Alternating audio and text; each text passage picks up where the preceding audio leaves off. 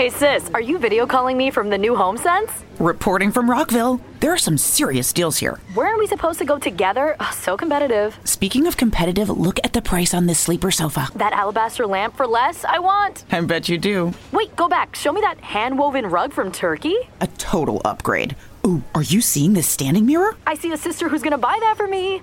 Hello? Now open in Rockville. HomeSense. Standout pieces, outstanding prices. Switch to Metro by T-Mobile and save more. Get the new iPhone SE now with 5G at the lowest price in prepaid, just $99.99. I post a lot, and thanks to the iPhone SE with 5G and advanced 4K camera, I'm snapping and sharing while my followers are smashing the like button. Switch and get the iPhone SE for just $99.99, only at Metro. Save more versus national prepaid brands. Limited time offer. In store only. Price for 64 gigabyte model with eligible port. $60 plan and ID. See 5G device coverage and access details at metrobytmobile.com. If you've been a renter, you know it's stressful to find the perfect place. But Zillow Rentals make it easy. They have filters for pretty much everything, so you can find a rental that's big enough for entertaining your friends, but small enough they won't crash all weekend. Find your sweet spot on ZillowRentals.com.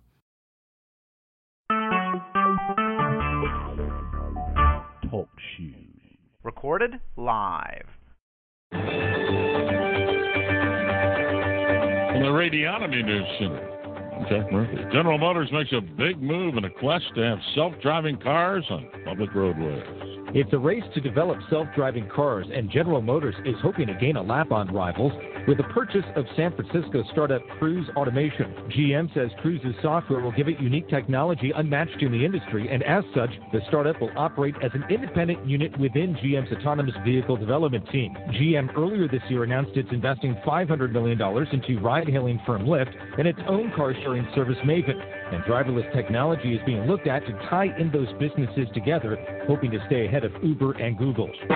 Well, he used to be known as Johnny Football. Now he's Johnny Unemployed. Cleveland Browns have released quarterback Johnny Manziel. Johnny Manziel has been in and out of trouble ever since the Browns drafted him in 2014. He won the Heisman Trophy in 2012 as the country's outstanding college football player, but his tenure with the Browns lasted just two seasons, 14 games, eight starts. Manziel was much better known for his notoriety and active and sometimes excessive social life, and now could face criminal charges for his second domestic violence incident in three months.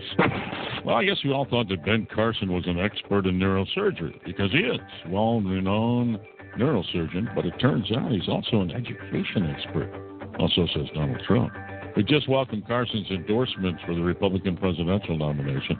Declared that Carson's going to help him with education issues because he knows so much about them. At a news conference on Friday, Trump said he spent some time talking with Ben Carson, Dr. Carson, and pleasantly surprised to learn how much he knows about the education system. I was most impressed with his views on education. It's a strength.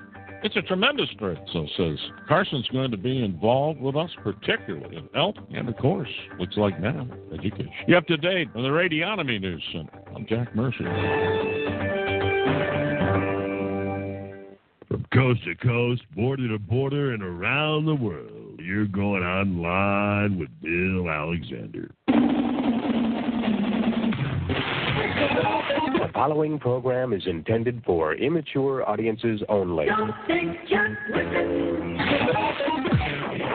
Online. Online. Online.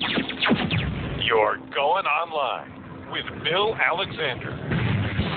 Online with Bill Alexander is a live caller interactive talk show. Whatever's on your mind, Heavy, light, or otherwise. give Bill a ring.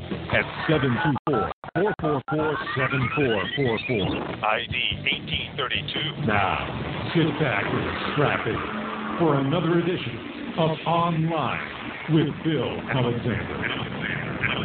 Been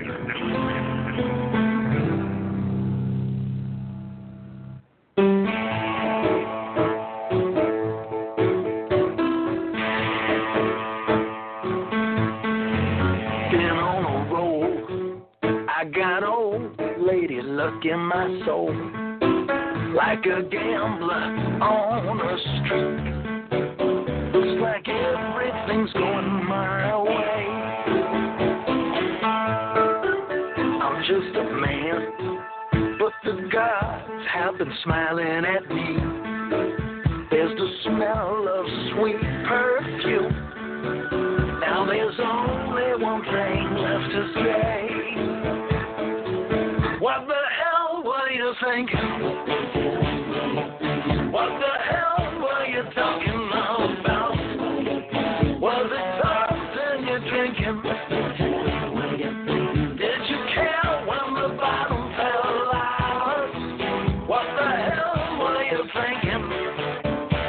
And tell me what the hell to do now. Good Friday evening, everyone. Yours truly, William Eric Alexander, all my friends, call me Bill, and you're online with Bill Alexander, the Medio Show.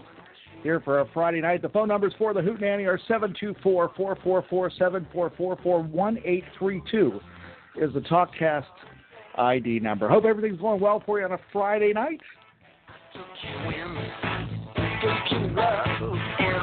To begin. Drifting on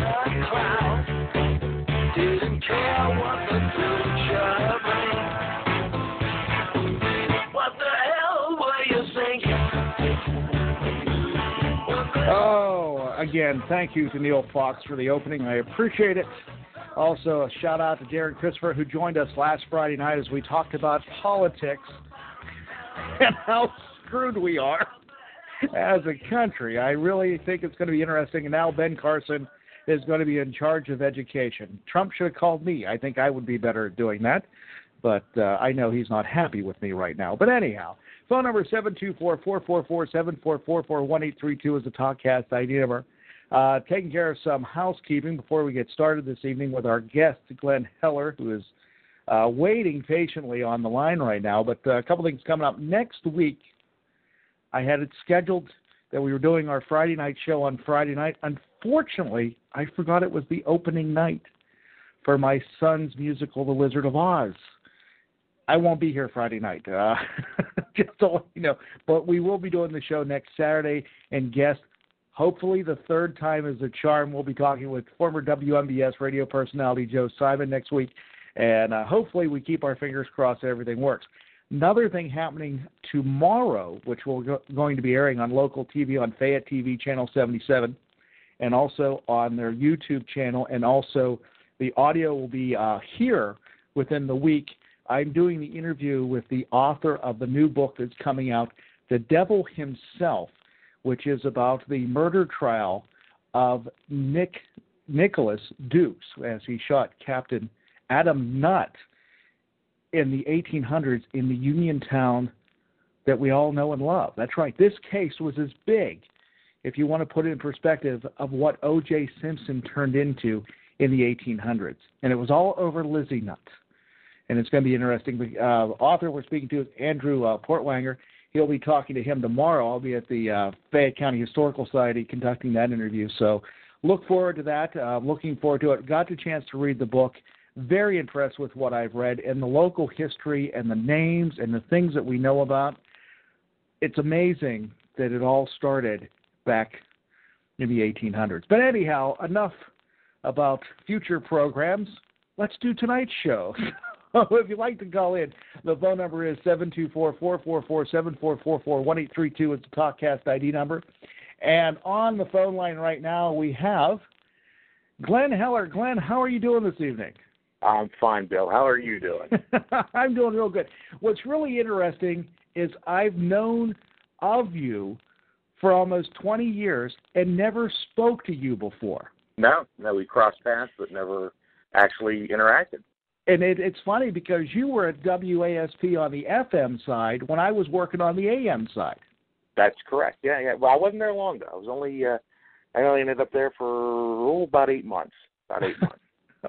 and and from the stories that I've told, that's about long enough too. But uh, well, when when I when I shared that I'd be on here, the first thing I said was, if if I'm not sued for defamation of character by the end of the show, we'll both be lucky.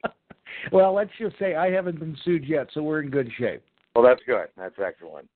So, I Glenn, oh, Go ahead. sorry, I didn't mean to interrupt you there. No, go ahead.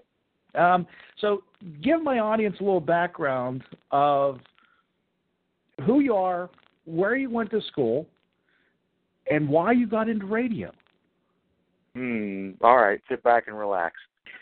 So I'll turn my mic off. You can take your show for the next 20 minutes. How's that? yeah, I thought about this when when you first emailed me a few weeks back about Uh-huh. uh, coming on. I, I I was I started thinking about you know where did all this come from, and I was talking about the history and the, what I thought of, which was funny, was you remember when we were kids and you we when we were kids and we you get those little electronic toys that you could make circuits with and, Yes. and connect point A to B. The one I had would receive or would send an FM signal Okay. so you could tap on it, and if you set your your radio dial back when there was an actual dial to a certain frequency, you could hear that click or you could hear the tone over. And I think that right there was where I started thinking about radio. But when I went to school, when I went to college, my plan was to be an accountant, and I loved numbers and I, I loved all of that stuff, and I thought that would be great. So I went to St. Vincent in Latrobe, and uh, freshman year I signed up for accounting and I had a accounting class every Tuesday and Thursday at eight o'clock in the morning.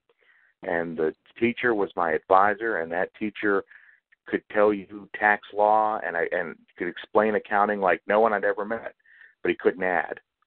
And he'd be at the blackboard and he would write two plus two is five. And about halfway through that first semester, I said, I can't do this. I spent the second semester floating through, trying to figure out what I was going to do, and a, and a friend of mine, who was a friend of another friend, said that the uh, communication program, we, we didn't even have our own major there. We had to do it at Seton Hill also, but they were having a pizza party, and Okay. free pizza for a freshman in college is that's all it takes. And I ended up uh, doing the radio, uh, television in at St. Vincent, and uh, you know, it took three years. Obviously, graduated and all that stuff, and um, enjoyed every second of it. I, I loved being on the air. I loved being behind the camera and doing things. We had a television show while I was there. We had a radio show while I was there, which was awful. I have tapes of it. It's it's absolutely horrible to listen to. And so, uh, so what ahead. years were you at St. Vincent? uh, from 1987 to 1991. Graduated Okay. in 91. Yeah. Because I was at California from 1984 to 1988. Okay. All right. So, you're, so you're we're, right we're within the, the same time span here. Now, my first question is, when did you start working at WPQR? Well, I when I when I was looking, when I was in, I interned at WCNS in, La- in Latrobe. Okay. uh, for John Longo, great guy, Mm-hmm. and um, he had WCNS and he had WLCY out of Blairsville, and so I interned at the AM station, which was in Latrobe and convenient, and then when I graduated, he hired me to work part time at WCNS and WLCY, so I would work you know, evenings at one of the other places. But I want there was still a bit of a drive. I lived in Scottdale, so I was still 40 minutes, 50 minutes an hour, and so I decided to apply at uh, WLSW, FM 104, which everyone in Scottdale grew up listening to, our hometown radio station. And that's my And- first commercial job was at WLSW. Okay, and then it also I applied at WCVI, not even fully realizing that there was an FM station there. Okay. And uh, at the time, um, they WSW didn't call me until WCVI did, and uh, they they were looking for someone to work uh, pirate games part time on the AM station. So I'd go over and you know play commercials and hit buttons, and I was like, well, that's good enough. So I was really working at all four of those stations at the same time. I had a full time job during the day, and then at night I would float around. Um, Mikey Lukach, you know Mike or not? Um, Mike and I graduated the, at around the same time, and I also worked with Mikey at uh, WMBS before he went to uh, WDSY. Okay, so Mikey was working at WCVI doing the same thing I was doing, and, and he'd been there longer than me, obviously. But unfortunately, as as we all, as you know, um, Mikey uh, needed a lung transplant, double Right. lung transplant. And uh, one particular day, he got a little sick, so they called me and said, "Can you come in?" And that meant I had to actually be on the radio for an hour or so before the Pirates came on. And I'm a, a geek, and I have books, and I know too much general pop knowledge stuff. So while I was on there, I'm just talking about the music and whatnot, and this went on for a couple of weeks. And uh, WPQR went through a series of uh, program directors, general managers, um, generally because they weren't getting paid. There was a And they would revolving door there one time, from what I was told. Say that again. There was a revolving door there at one time. Uh, you could you could you could dry your hair by that door. It was, it's fun. And uh, they were looking the um, Dave Shinsky, who now I- work who's worked with the Pirates for He works with Pirates. I also know Dave, Dave well. I uh, Dave was uh, either a year or two younger than me when he was in California. Correct, yes. And he went to Geibel, same place I went, so I knew Right. him there. And uh, he was getting, I think this was right when he left to go because he, he wanted to uh, work with um, broadcasting sports and, and, Right. and baseball. So the afternoon shift opened up. And they asked me if I would consider doing it. And like a fool, I quit all my other jobs and went to work in radio full time and took Yeah, a that was a tremendous pay cut. so that so so I really I, I fell into the job literally um doing the afternoons which I did for uh a few months, 6 months and then the morning show person uh left and then his replacement left and the Jeff Stasko uh who was working middays called me at home and said I just told them you'll do the morning show and I asked him why, and he said, "Well, you're funny, and I like what you do." And I said, "But I didn't want to get up at four o'clock in the morning and do the morning show." So I did the morning show for the next two and a half years at WPQR. What's interesting about that in I graduated from Cal in '88, and uh, my one of my first reject calls came from WPQR. Oh, really? It was Beth Bershock, who was program director at the time. Okay. Talked to Beth on the phone. I said, "So Beth, what did you think of the air check?" She goes, "It was great. It was wonderful. I loved it." I said, "So are you going to interview?" She goes, "Unfortunately, you're too upbeat for the station." I said, "Huh? Isn't that what? no, no, no? You don't realize the music. We, you're just too. You just have too much energy." Yeah, That yeah, was makes the sense. first time anybody has ever told me I had too much energy.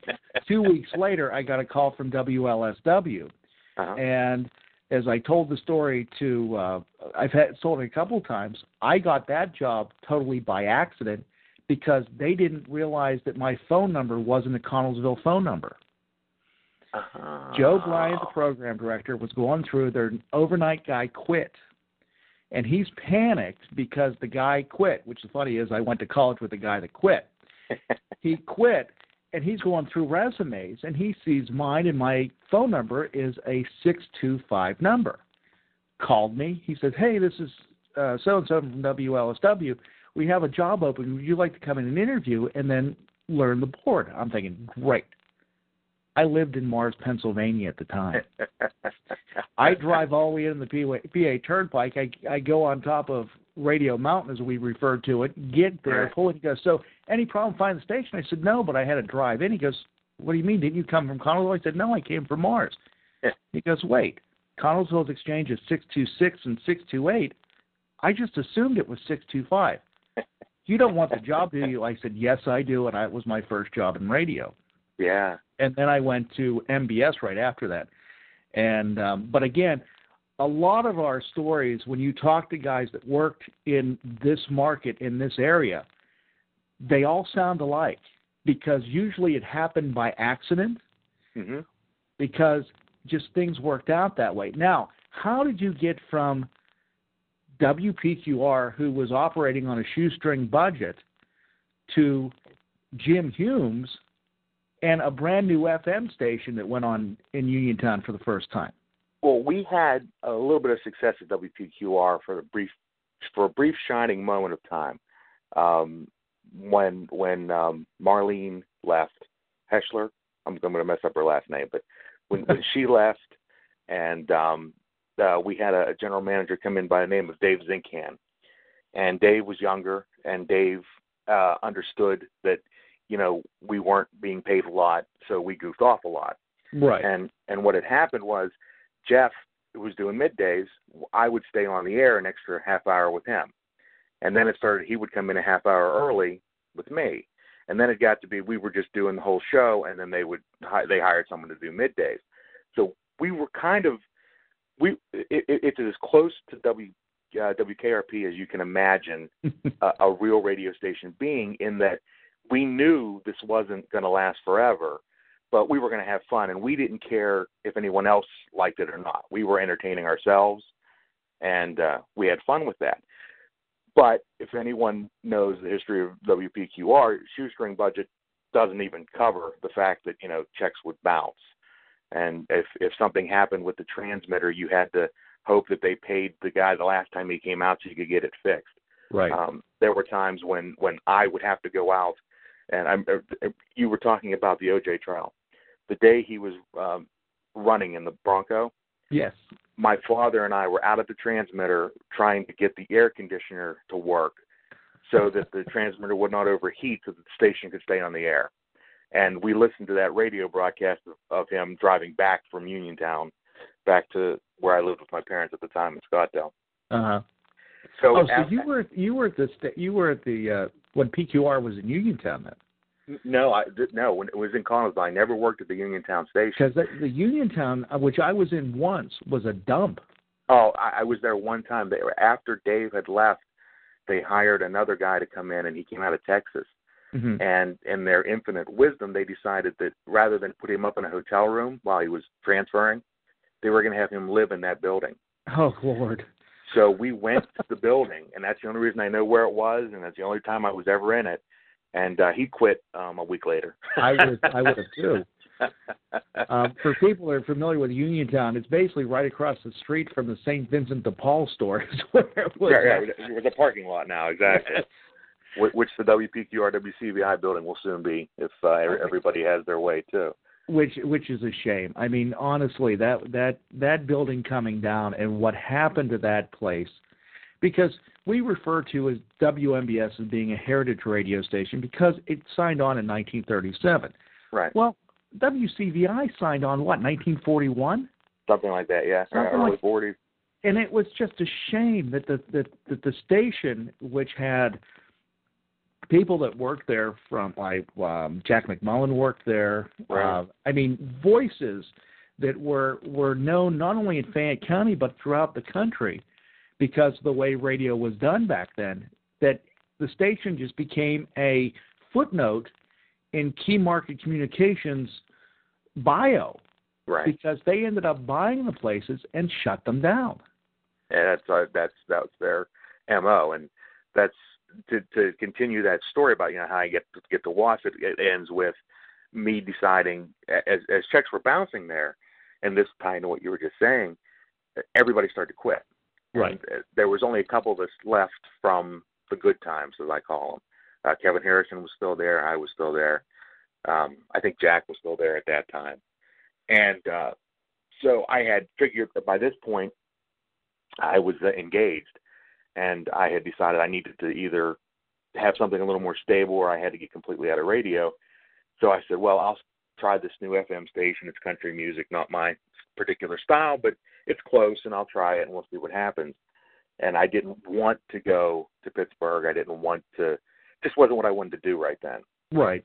So I put an application in and did my sound check and turned it in, and they hired me, and they hired me for the morning show.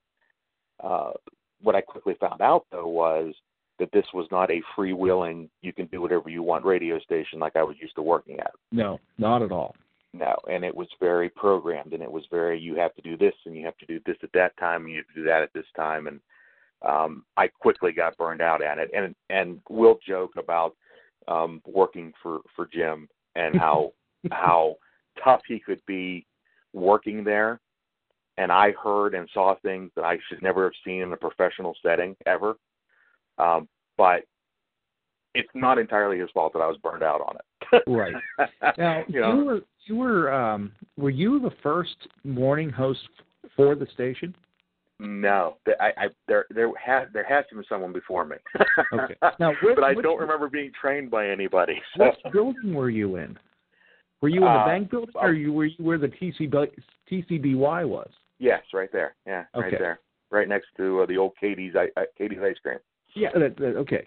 Because when I now my history with Jim goes back further because I interned there when I was in college.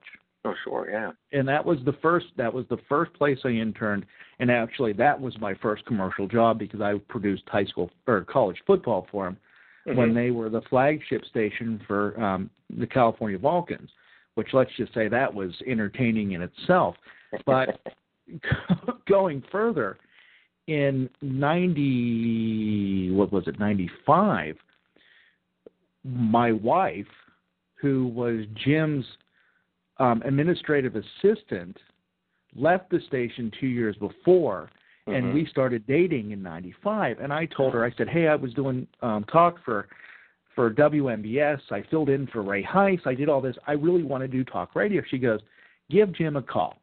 Explain to him what he wants to do and give him a shot. So I did. Went in, met with him, sat down. Hey, Jim, I want to do a show.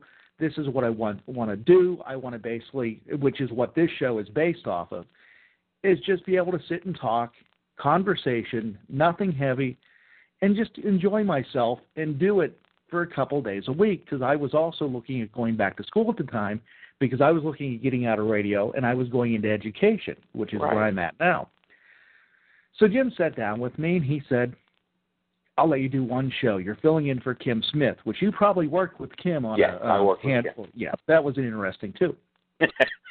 Jim hired me after that shift. Here, this is what you're going to do. You're going to fill in for Kim such and such a days, and I'll give you a show Saturday and Sunday. Great. Love Yeah. every minute of it. I got burned out because of the stipulations that they made. They were having problems getting advertising. They were more focused on the FM. The AM didn't mean anything to them. Right. I left for a short period of time. They kept calling me. His wife Beth mm-hmm. kept calling me, going, "We want you to come back. We want you to come back. We have sponsors for you. We're going to do this." Fantastic. Came back. Was there for another year until they brought in a program director by the name of Dean Connors. Did you get to work with Dean? Dean came in. I think Dean was after me. Okay. Because so you were there in between my beginning and end then.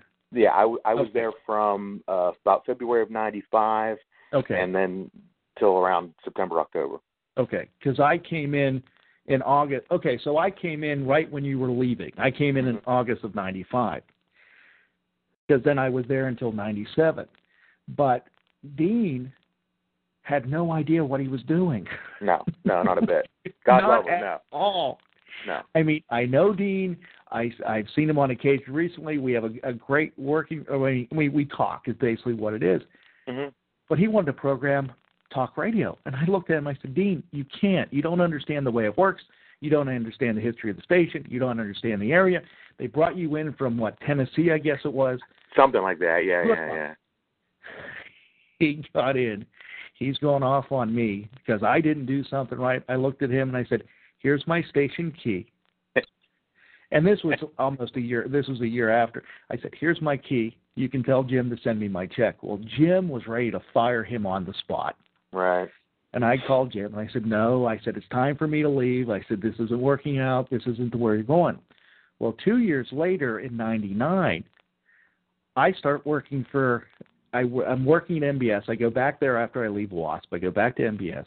hmm My program at MBS, or my GM at MBS, who wasn't the GM yet, was worried that I was going to get the GM job. he sent my air check tape to WJPA in Washington and said, "Hey, we got a guy that would love working for you." I never even interviewed. They called me and said, "Can you start?" I'm going, "Wait a minute." Lucky I know the guys at JPA because I went to school with two of them. So I'm Right. working at JPA. Come back. I'm not happy. I said, I really want to go back to WASP again. Go in. You're a glutton for punishment, son. Well, yeah, I am. But I live in Brownsville. The station's across the river. It uh-huh. made life so much easier. That's true. So I go back in, talk to Jim. I said, Jim, this is what I want to do. I want to do a swing format that basically anything happens in the area, we go and cover it. It's a, a local radio format. Oh, it's a wonderful idea. We'll do it. We'll do it. We'll do it. Never called me. I called him back again. I said, Jim, I will rent the station airtime. Let me do oh. what I want. Oh, that's a wonderful idea. We can focus on the FM. You can rent the AM. I said, great. Within three months of us putting this deal together, Keymarket Communication came in and offered him $1.3 million for both stations. Yeah, and that was it. That was it. I went back to WMBS. I became their program director and said, Here, take the format and run with it. And they did, and they actually did pretty well the first couple of years. But it's interesting because you would assume guys like especially Jim, he had a radio background. Right. But most of the people you work we worked with didn't. And it was a hobby for them or it was something they thought they could do or somebody in the family gave them a job. And there was also, as you know, a lot of tension in those buildings. yes. and that made it hard for even when you wanted to do something to to actually follow through on it. Mhm. Um, because at some point, I'm, I'm mincing my words. I can't believe I'm doing this. Um, at some point, you were going to be in the middle of a two-hour meeting to find out why something wasn't done, and the correct answer was never because we're in a two hour, another two-hour meeting. Yeah. I remember those two hours. Yeah. I remember those two hour meetings. Yeah. And the funny thing is, when I teach students about this, I go back to those two hour meetings and say, this is what you don't do. Right. Because you would bring everybody into it, into his office, depending on which building he was in, and he would sit there and talk about nothing. Yes. And he would come out with these grandiose ideas. We could do this, we could do this. And then someone would go, okay, let's do it then. Well, we really don't have the finances to do what we want to do. So you're going to have to find a way to do it without any money. Right. And I'd go, Which I had a lot of experience doing at WPQR. I mean, Mhm. we patched things and we made things happen with no money. chewing gum and spit. Yes, absolutely. Uh, we we had to figure out that when we were there how to get a phone call on the air.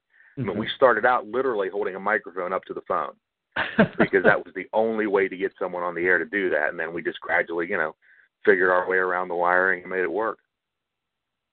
it, it, it, it just it's just interesting to see where we were and where you were, where I was, where a lot of guys that we worked with or competed against were because we were all pretty much in the same boat.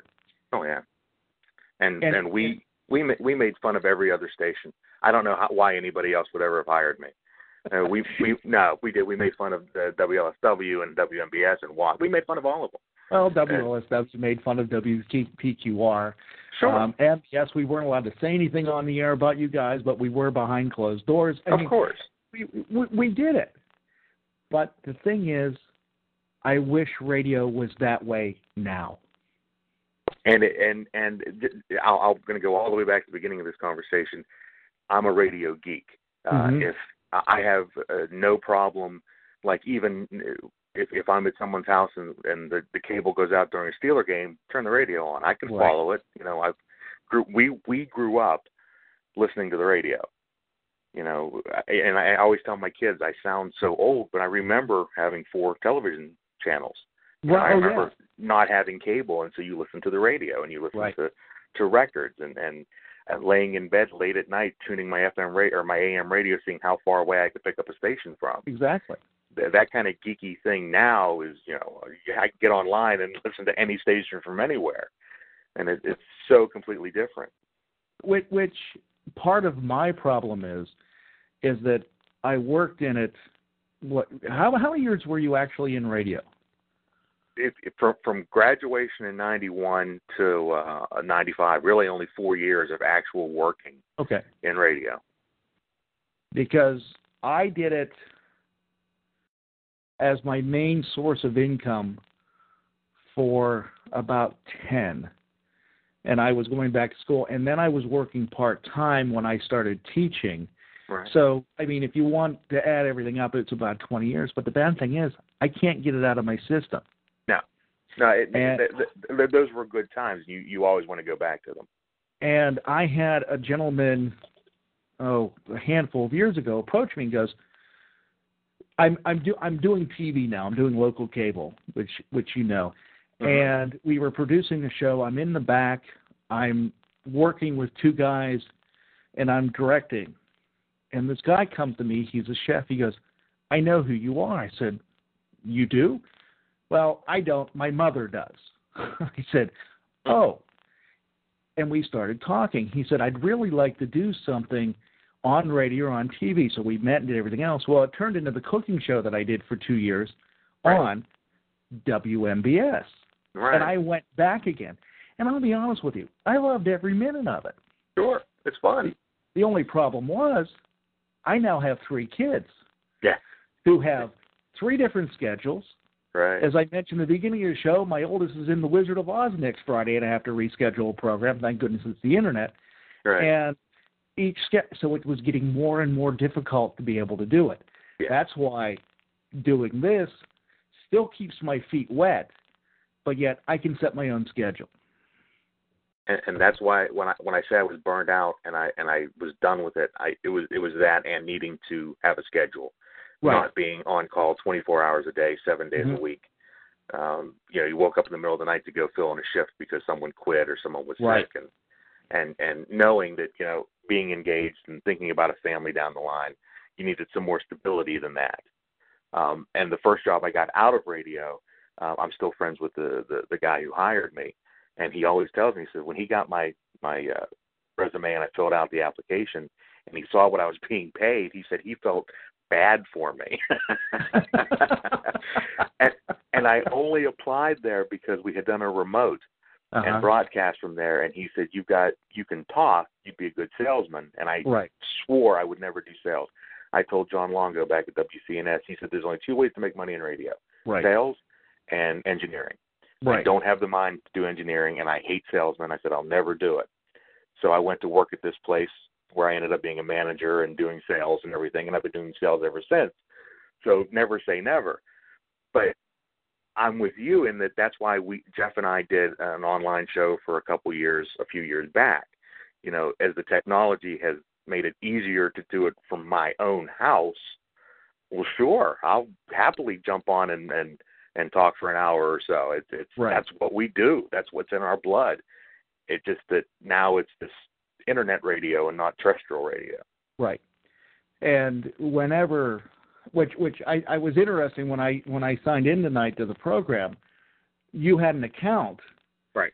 with the service I use, which is based out of Pittsburgh, which I know the guy that founded it because I was the first quote unquote real radio person to adopt the technology in the Pittsburgh area, which was really nice when they would t- ta- send me to take me to seminars and I would talk and say, "Hey, this is the way the, the wave of the future and everything else." This Yeah. was in 2006 when no one was listening to the internet. Right. And it's interesting to see how it's come. And in a lot of ways, I think that the peak of of um, internet radio, especially with the new um, licensing fees and everything else when it comes to music, has changed. I think the peak was like two years ago, and now you're seeing a downhill slide. Now it will reinvent itself again, of course. Right. But getting an audience to be able to make the move. The one thing that frustrates me is that I can find a young audience. That's perfectly fine. But a young audience is not going to listen to what I talk about. The audience is going to listen to me is people my age and older. The older population has not picked up on this yet. No, no, no, they they they don't. Uh, it's it, they're they're still listening to the radio. Right. Their radio, right? They still have a radio they listen to. And the other thing is, and it's cliched, but video killed the radio star again because with the the the broadband and with the cable and Mm-hmm. and you can you can broadcast your own video program show from your phone. Right. you can telescope. You can you can pr- go you know, stream directly to youtube. Who needs radio? I have pictures. I can see things. Oh, and and and that's that's it. Now the the best part of this is is when I did this, I actually had my own studio that I was still doing voiceover work um, part time. mm-hmm. And this, like I said, was ten years ago, and I was doing voiceover work and that, and I figured, you know what, I can add a computer and another computer into this, and I can actually start streaming it, which was fantastic. However, the technology was new, Right. the site wasn't 100% reliable. You would get frustrated, and back and forth. right Now, I don't have the studio anymore, but now the the uh, the the room that was my office is now the uh, the den, and I have all my equipment now sitting on my dining room table. I wire it up before I go in, and the sound quality is better than what it was when I started with a full fledged studio. sure the So- technology is advanced It, it, it, again is just one of those things where where we're seeing the advancement of it. It's just a lot of the population hasn't caught up with it yet. and and they don't want to do what we what you and I would do, or what you do do, and what I did do, Mhm. which is get on and talk for an hour, and it Right. can be on anything, and and and that that's. I mean, we we have this this internet that you can find all the information in in the in the universe, and it and we we can we can compartmentalize it into little bits like you're doing. You know, we're just like last week you talked politics, Yes. and I'm glad we're not talking them this week. And I was going to bring that up at the end, but I was Well, gonna that's fine. that. I'll feel feel free. Trust me, I, I'll give you my opinion on anything. But to, to do that, like I said, and it goes back to what I was doing in '93 and '94 at WPQR. It's to entertain us. Right. When when when I get together with Jeff, because I still see Jeff fairly regularly, we talk about the old times because Mhm. that was fun. You know that that was that was before everything, before you know mortgages and and and everything on top of it, and and my life is fantastic, but that was fun. So you t- you, you want to try to have that again. I think is is is what like you do and I would do. And and that's why we enjoyed radio. And I also because I have a face for radio. I will Mhm. never be a YouTube star. I can tell you that right now. Well, I was I when I made the transition to TV eh, because that's what I teach Monday through Friday. I teach broadcast communication. We focus on TV internet broadcasting. And when I went to TV, I did it I don't want to say kicking and screaming, but I was reluctant. Yeah. But I realized if I didn't do it, I wouldn't be working. And then when the local cable station came to me and said, "Hey, we know you're teaching this. Would your students like to be a part of it?" I'm going, "Of course they would. We were doing stuff with California University on their TV station, and it would be easier if we would bring it to Uniontown because I don't have to go as far to to transfer tapes and stuff like that." Sure. And they said, "Would you like to do a program?" And I'm going, "No, I don't. I mean, I have a face for radio, I have a body for radio, and I don't like seeing myself." Right. Well, they convinced me that I could do what I do and do it my way, produce it and everything else, and they would air it. And I'm going, okay, I'll do it on that note.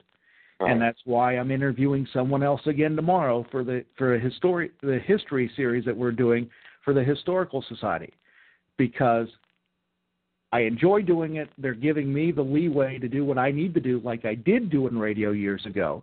Except now you get to see this ugly face for an hour of the program and go from there. and and that's I, I when I went to St. Vincent, it was for television and radio. Yeah. And there's uh, you know I I'll put I put them up on Facebook when I find them, but there's a handful of times where you'll see me on camera. I was behind the camera, or I was directing something, or I was you know editing it. I, I don't don't I don't need to be out there. Whether I can do it or not, I don't need to be out there. That's for other people to do. Right. And and and it, given in that kind of autonomy that you've been given, that would be the only way I could do it. Yeah. That's be but with that it would become a full time job. I couldn't just you know what I mean, I couldn't just do it. And and and again with you know, I've got two kids. I have a daughter that's graduating from high school this year, uh, a fourteen year old son, obviously my I have my wife and and, and a full time job and, and every time I sit down and go, Well, I could do this I just don't know when. Well, where where see, does I that said, fit? I said the same thing too, but my wife knows that if I'm not doing it, I have no sanity. Ah. The what's different, and and again, you you work sales everything else. I work with kids from the age of 14 to 18, day in and day out. Gotcha. And when you work with that mindset, you got to start talking to adults. Oh, I, I, I yourself, because if not, you're going to go nuts. yeah. And that's one of the reasons why I still do this is because it's my sanity one night one night a week. and, and I tell my wife all the time that uh again I, have, I I'll keep jumping back and forth but when when we were working at WPQR and we were doing the morning show that was 94 going into 95 Yeah. Windows 95 comes out the internet 96 you know personal computers you know making it easier if that had been 2 years earlier we would have been trying to do streaming we would have been trying to do all that stuff then we were Right. right before you could do that. So I tell my wife now, the internet now is designed to keep me sane because I can put my stupid thoughts on Facebook. I can Right, I can right. I can post a video to YouTube. I can do shows like this and just get it all out of my system because I would go insane whether I work with adults or kids or whatever because there's that little creative bug Mm-hmm. in the back of my head that never quite sleeps and it wants to do things and and I have to explain that you know well but today we have to work today we have today we have to do the thing that gets the money to pay for the other things Right. so so things like this and things like just being able to post a stupid picture on Facebook or or make a crack whenever something happens get that out of my system it it, it allows me to still be creative without um taking time away from from important things From which- life, you mean? Right, the wife, the Yeah. kids, the job, you know, the, the, the uh, cutting the grass, you know, all those things that come with being, you know, uh, alive and being an adult. And but I still enjoy those creative moments. And, and after being married, it'll be 20 years in October. My wife has heard all of my jokes, but but there's an entire universe on the internet that has not. That has heard. Well, my wife and I will be married 20 years next January. Okay. And my 15 year old, see, I did something because I knew radio, I was not going to be in my future for a long time because mm-hmm. I was going to be in it and then be out of it. I recorded almost every show I did, Yeah. and I still have them. My kids are now finding them on the internet because Oh, yeah. I shared some of them on there, and they and they know this. And it's just so funny because they'll come back to me and going, "But Dad, were you allowed to say that?" I'm going, "Yes, I did. This is," and going through the whole thing. There was um, there was a program that we did, and I was working for Jim at the time Mhm. um, when my wife and I um, got married. And I went to Jim the two weeks before the wedding, and I said, I need to do a show on such and such date. He goes, But you can't. That's your wedding. I said, No, Jim. I said, You don't understand. I need to come in, do two hours, let Johnny Hill come in, and he was the guy that always replaced me when I wasn't there. Let him take the last hour and let me keep my sanity for the day, because if not, I'm going to be a nervous wreck. Right. Yeah. Jim goes, Go ahead. I said, On one condition, if my dad can come in and be my guest on the program. Jim said, Sure. Well, the reason my dad was in, it was my dad's fault that I ever got interested in radio because my dad started out at the Pittsburgh School of Broadcasting when there actually was one. Oh wow. Okay. I found his air check tape, one of his last ones he did, and when he told it was told me it was him, I'm going, Wow, this is cool. I can do this too. So we did two hours. That's the first and the only time I ever worked with my dad on the Yeah. air. And my kids just recently found it, and my my middle son goes, "But Dad, who are the people out to get you?" I said, "What do you mean?" He goes, "You said there were people." Out. I said, "No, no, no, no, no. Let me explain to you what I meant by that because it was an inside joke." Uh-huh. And again, they're finding this stuff because I knew that when they got old enough to understand it, I wouldn't be doing it. Right. So it's kind of fun because I get to relive some of this stuff now with them, and um, by doing this program, I get to share it with a new audience all over again too. So Well, well, honestly, if my kids found anything that I had, it would be probably on an audio tape, and there Uh-huh. would be nothing in the house that they could play it on. They would have no idea what it was or how to how to, how to even listen to it. I just Oh. bought a I just bought a boombox at an auction a few weeks ago. I, I. I've, seriously, I, I've looked. Uh, you know, you can you can get a digital tr- uh, transfer Right. um, on Amazon for thirty bucks, and and I could make these put these tapes on because I have some CDs. Because what Jeff would do um, when we were doing the show together for that year or so there is originally what he would do was he would set a VCR at home. That's what and- I did. Right, and put his audio in and and record for whatever for the three hours that he was on, and then eventually we had a tape deck in the the studio, so he could just hit pause and he could hit you know record and he would record them. So he has boxes of tapes, and when he's not working or he's doing something else, he would put CDs together for me. So I have Right. uh, 15, 20 CDs. Of of course, we were playing music too, so you have you know it covers three days Right. on a CD because for all we talked on the radio. And I've forced the kids to listen to some of those as we were driving down the road because I wanted to listen to them. I said, "Oh wait, I did got a new disc and throw it in." Well, the one thing I think is interesting is that someone else thought the way I did because a VCR you could time. Mm-hmm. You could set a timer. You knew when you went on the air. You were able to set it up, set the timer on. You had the stereo running. You had it plugged in. Plus, if you put it on extended long play, you got six hours out of a tape. Correct. Yes. That's and it was did. so nice to be able to do that. and and he would do that and he would record shows like uh, Beavis and Butthead and and any comedy that was on Comedy Central or whatever and Right. we were playing clips and we were playing sound bites Well, that was new back then.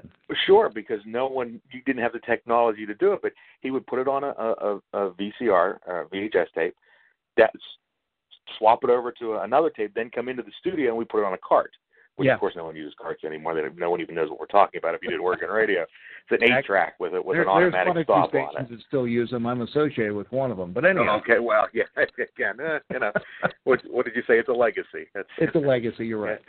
But uh, so so we were doing things, you know, like I said, right at the cusp of. I, and, and one of the stories I tell the kids is when um, uh, uh, Wayne's World came out. Um, there was a line in the movie. They go to the the donut house or whatever it was, and um, Al Bundy is the the guy who's the manager there, and uh, Mike Myers says, "This is the manager, Glenn. He's here 24 hours a day." I had taken Michelle, my wife, at the, we were dating at the time, to the drive-in, Brownsville Drive-in, to see Wayne's World. Okay. And rather than run my car battery down, I had bought a boombox. And I said, well, while I'm doing that, I could record the whole soundtrack. Right. And I did. So we were playing sound bites off of Wayne's World two days after it was at the drive-in Uh-huh. because why not? Right. it made it more entertaining. It was fun for us. Uh, so it, uh, again, the technology wasn't what we made the technology work for us. Now the technology's there, but like you said, it's only entertaining us right now. Now the the thing is, and it and for weeks, like you said, the studio and everything else, I still do this old school compared to what other people do when they do it. I have a Shure microphone that I took from one of the radio stations I worked from years ago. Uh, there's been quite a few, and honestly, I don't know, remember which one it is. I have a feeling I know which one it is, but the good thing is they're no longer in business. I was just going to So- say it's probably one that's not around anymore. I wouldn't worry about it. exactly. Um, but I have it, and I have. I'm using an audio mixer. I have another mixer that converts it into a, a digital feed, and I have two laptops sitting in front of me. Prior to this, I used an old um, telecom unit, and actually did it through my phone line, and Okay. dialed it up like we were doing a radio remote. Yeah. So again, it's it's I don't know if it's the nostalgia or what, but it still intrigues me to be able to do this, and that's one of the reasons why I wanted to go back and and not to say that you're old because you and I are about the same age, but bring the guys that worked in radio in this area because there's not many of us left. No, And talk to no, them none about them working in radio. right, right, and talk to them about their stories because these are going to go away eventually, and unfortunately, we are too. Yeah. And it's a part of the history here. I mean, I grew up in Butler County. I grew up in Mars, Pennsylvania, Mhm. and the stations we listened to were Pittsburgh. We were right out across the Allegheny County line. Only stations I knew were in Pittsburgh. I didn't know there were radio stations in Butler, PA. I never even knew there was a city of Butler Right. well, on radio stations. I come to Fayette County, and there's a station every 10 miles. Right. Yeah. I mean- You had PQR, you had CVI, you had NBS, you had ASP, then you had you had LSW, Mhm. and then you start going outside to Waynesburg had um, WANB. Washington had four or five stations there. I mean, there were a lot of stations that guys like us were able to find jobs.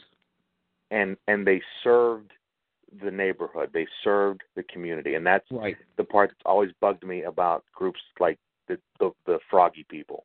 Yes. It's it's it's just a it's an end to a means. They're, they they they want to have, make the money off of it. They don't care about the community. They might say they do. They might actually They care, but in in in my opinion, it's it's when we worked at WCVI, and we were covering local football and local baseball, and and yeah, it, it got annoying to talk about the the Phil Foley race every time it came around, you know, and Right. and have to 900 sponsors for it.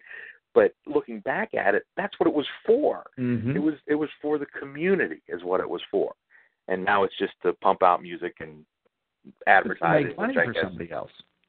Whenever um, whenever WASP-AM finally went off the air, hmm it was such a sad day for the community I live in and the surrounding areas because you lost your identity. Yeah. The bad part was no one noticed. No, well, so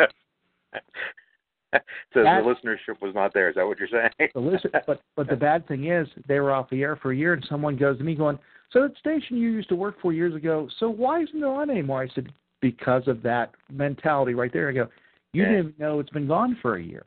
yeah.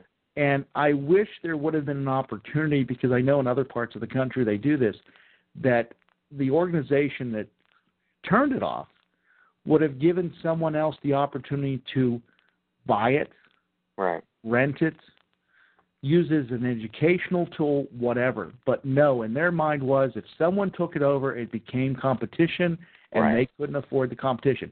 Same thing happened at CVI Right. when they Uh, bought the, when they bought WPQR. They were buying a license. They weren't buying anything else. Right. WMBS went in there to buy it, to turn it back into a Uniontown radio station that Right. was dealing with Uniontown. And what ended up happening? Froggy or Keymarket knew how big, how deep their pockets were. They knew how deep MBS's pockets were, and they just outbid them for it. Yeah. Doesn't surprise me. And it, and it, and it, and I was there when it happened for WMBS because the the owner of the station came to me and said, "Bill, what would you do to program it?" I said, "Honestly, you'll love this one." I said, "I'd put talk radio on it." Oh, that would never sell. Yeah. I said, "Betcha." Oh, Oh, that was- they're doing in Philadelphia. This was in this was 2000, 2001. Yeah. He goes, it won't sell. And I'm thinking to myself now, going, yep, bet you're kicking yourself now that we didn't make the jump and try it. Yeah. FM talk it would have worked quite well. It would have worked really well there. And um, actually, all you had to do was you could have simulcast the AM for the longest time and then Sure. just did random programming in between. But now everybody's getting FM translators so they can give them an FM side. Right. So I don't know. I don't know if we're coming full circle. I don't know if getting rid of the FM or what happened locally was a good thing for them to get their own transmitter to brand with or uh, translator to brand with. I don't know, but I just know that what has happened to radio now, just in this market, was the, one of the biggest sins that we ever let happen because it's gone and it will never come back again. No, no, it's it's uh, it's it's not, and and and we- we've we've we've covered this that you know whether it's a dying um, industry or a dying way of of media, there there's still people out there that that rely on it. There's still people Mhm. out there that use it. And there's still people out there that like it. Right. And I I suppose part of the problem for me is again, I enjoy it. I enjoy listening to the radio. I enjoy enjoyed being on the radio, and to see it not be like it was when I was growing up, and I, I become the old man, get off my lawn, you know. Yes, Why, why, why isn't it like I like it to be? Right. Um, but uh, WCVI when it when it had gone it had gone off the air at some point for lack of funds, and I was long gone. I, I was at my parents' house, and this was after I was married, so '97. I don't know remember know exactly when when Keystone bought them, but my, my parents' phone rang, and someone asked for me, and I hadn't lived at home for a couple of years. And so I took the call, and it was someone who was trying to get WCVI up and running again. And they found my phone number at the transmitter, Uh huh. and oh, they found a list of phone numbers, and my that was the only one that still worked. And they wanted to know what I knew about the transmitter. but I I know that if you see a snake skin, you've got a snake, and that if they haven't replaced the guide wires on the tower, I wouldn't stand near it. Right. that's, that's the only two things I know about it. And I think they got it back on air for a couple months, and then Yeah. it, it fell apart again after that. But uh, it's it's a shame, and I miss it. Like I said, I would enjoy. I would work on radio full time if it paid enough for me to. Again, if I had the money to, from that thing to pay for the other things, then it, it would be a, a wonderful job, and I would enjoy it. Listen, I've made three careers since college based on one skill Yeah. that I that I learned in college, that I learned in high school. I can talk Yeah. and I can, and that's it. That's all I got. I'm I'm not the smartest guy. I'm not the best looking guy. I'm not, I, I, but I can I can talk, and sometimes people listen, and so I made I've made careers out of that. The current one, 17 years now I've been at, and it just I would do that for a living in a heartbeat. But I also live in the reality of, you know, it's not going to be what it was 25 years ago. No, and, years and, ago. and it's not, and that's the bad part. And my frustrating point is, is when I have students come to me and say, "Would you do this?" I said, "Yes." When I did it, today I'd have to be looking long and hard about going into this field. However, the skills you learn will never be taken away, and you can translate them into so many different careers Exactly. that it would it would still benefit you to at least attempt to do it. Not to say that you're going to do it, but it gives you that. And one of my students, when I started teaching, asked me, "Why are you doing this? Why are you teaching? Why are you not working in radio or TV still?" And I said, honestly, I said it's not much different. I said the only difference is now I do seven 45 minute shows. I have a new audience that rotates in and out Right. and I get a five minute break, which would have been the newscast, every hour. I said, so honestly, I am doing the same thing. The only thing is, I'm doing it to a younger audience. I get to add a little bit of nostalgia there because when when your show starts and they do that little bit of news at the top of the hour, Yeah. and and I, I kind of smiled. I went, you know, it's they don't do that anymore. Mhm. You don't you don't hear news, and I, I'm going to jump all over the place on you. But last year, my son had to do a report on uh, 9/11, Okay. and and he had to interview people, so he interviewed me, and I said, you know, because my wife was pregnant with him when that happened, I said what was funny was every day when I go into work, I turn the radio on. I'm the only person in the office that has a radio in his office. I can't stand to sit in silence. Mhm. That particular morning, I did not turn the radio on. I just had, for some reason, didn't flip it on. And our secretary said her sister called and said a plane hit uh, one of the buildings. And I said, well, you know, I, a plane flew into the Empire State Building once. You know, I'm sure it was Right. an accident. And then she said, no, they're saying it was done on purpose. And I went in and I turned on my radio. It was set to 3WS, 94.5, and ABC News was on. And the old radio geek said, that's not right. Right. They don't carry news on on on ninety four point five, and I went back out and said, "There's something big going on." That was my first clue that it was that it was serious because FM radio was carrying the news. Right. Well, on my son was four months old Mm-hmm. on the day 9/11 happened, and the same thing in my classroom. I always had one of the news stations running in the background, and there was no sound on because I was teaching and everything else. I didn't have it on that morning because they were actually shooting one of their first pieces Uh-huh. for the class. And I didn't know anything happened until a young lady caught me at the end of the hallway and going, "Hey, did you hear?" I said, "Hear what?" They said, "Well, a, a, a plane went in in the World Trade Center." And I said, "Nah." I said, "You've got to be kidding." He said, "No, they believe." And actually, it was first they thought it was a bomb. I said, Right. "Nah." I said because I was working for a company when I was uh, working part time for JPA, and there was a bomb that went off on the in the um, the lower level in the parking garage. Right, right, right. And I knew right. someone in there when that happened, so I knew there was minor damage. This was in mm, what ninety seven, I guess it was. I think it was no, that was in 93. 95. Yeah, it was 93. Yeah, yeah. So, and I knew, and I knew, and the guy's name was Manny, and I knew him. I was on the phone because I was working for a company out of Pittsburgh at the time, and I, so I didn't think anything of it. So I made it upstairs, the the top floor of the building, and I hit the science wing, and I hear all these TVs on. And I'm going, wait a minute, there's something wrong because the science teachers never turn their TVs on. I hit the front lobby, and it was my principal, and he goes, "Okay, what do you do?"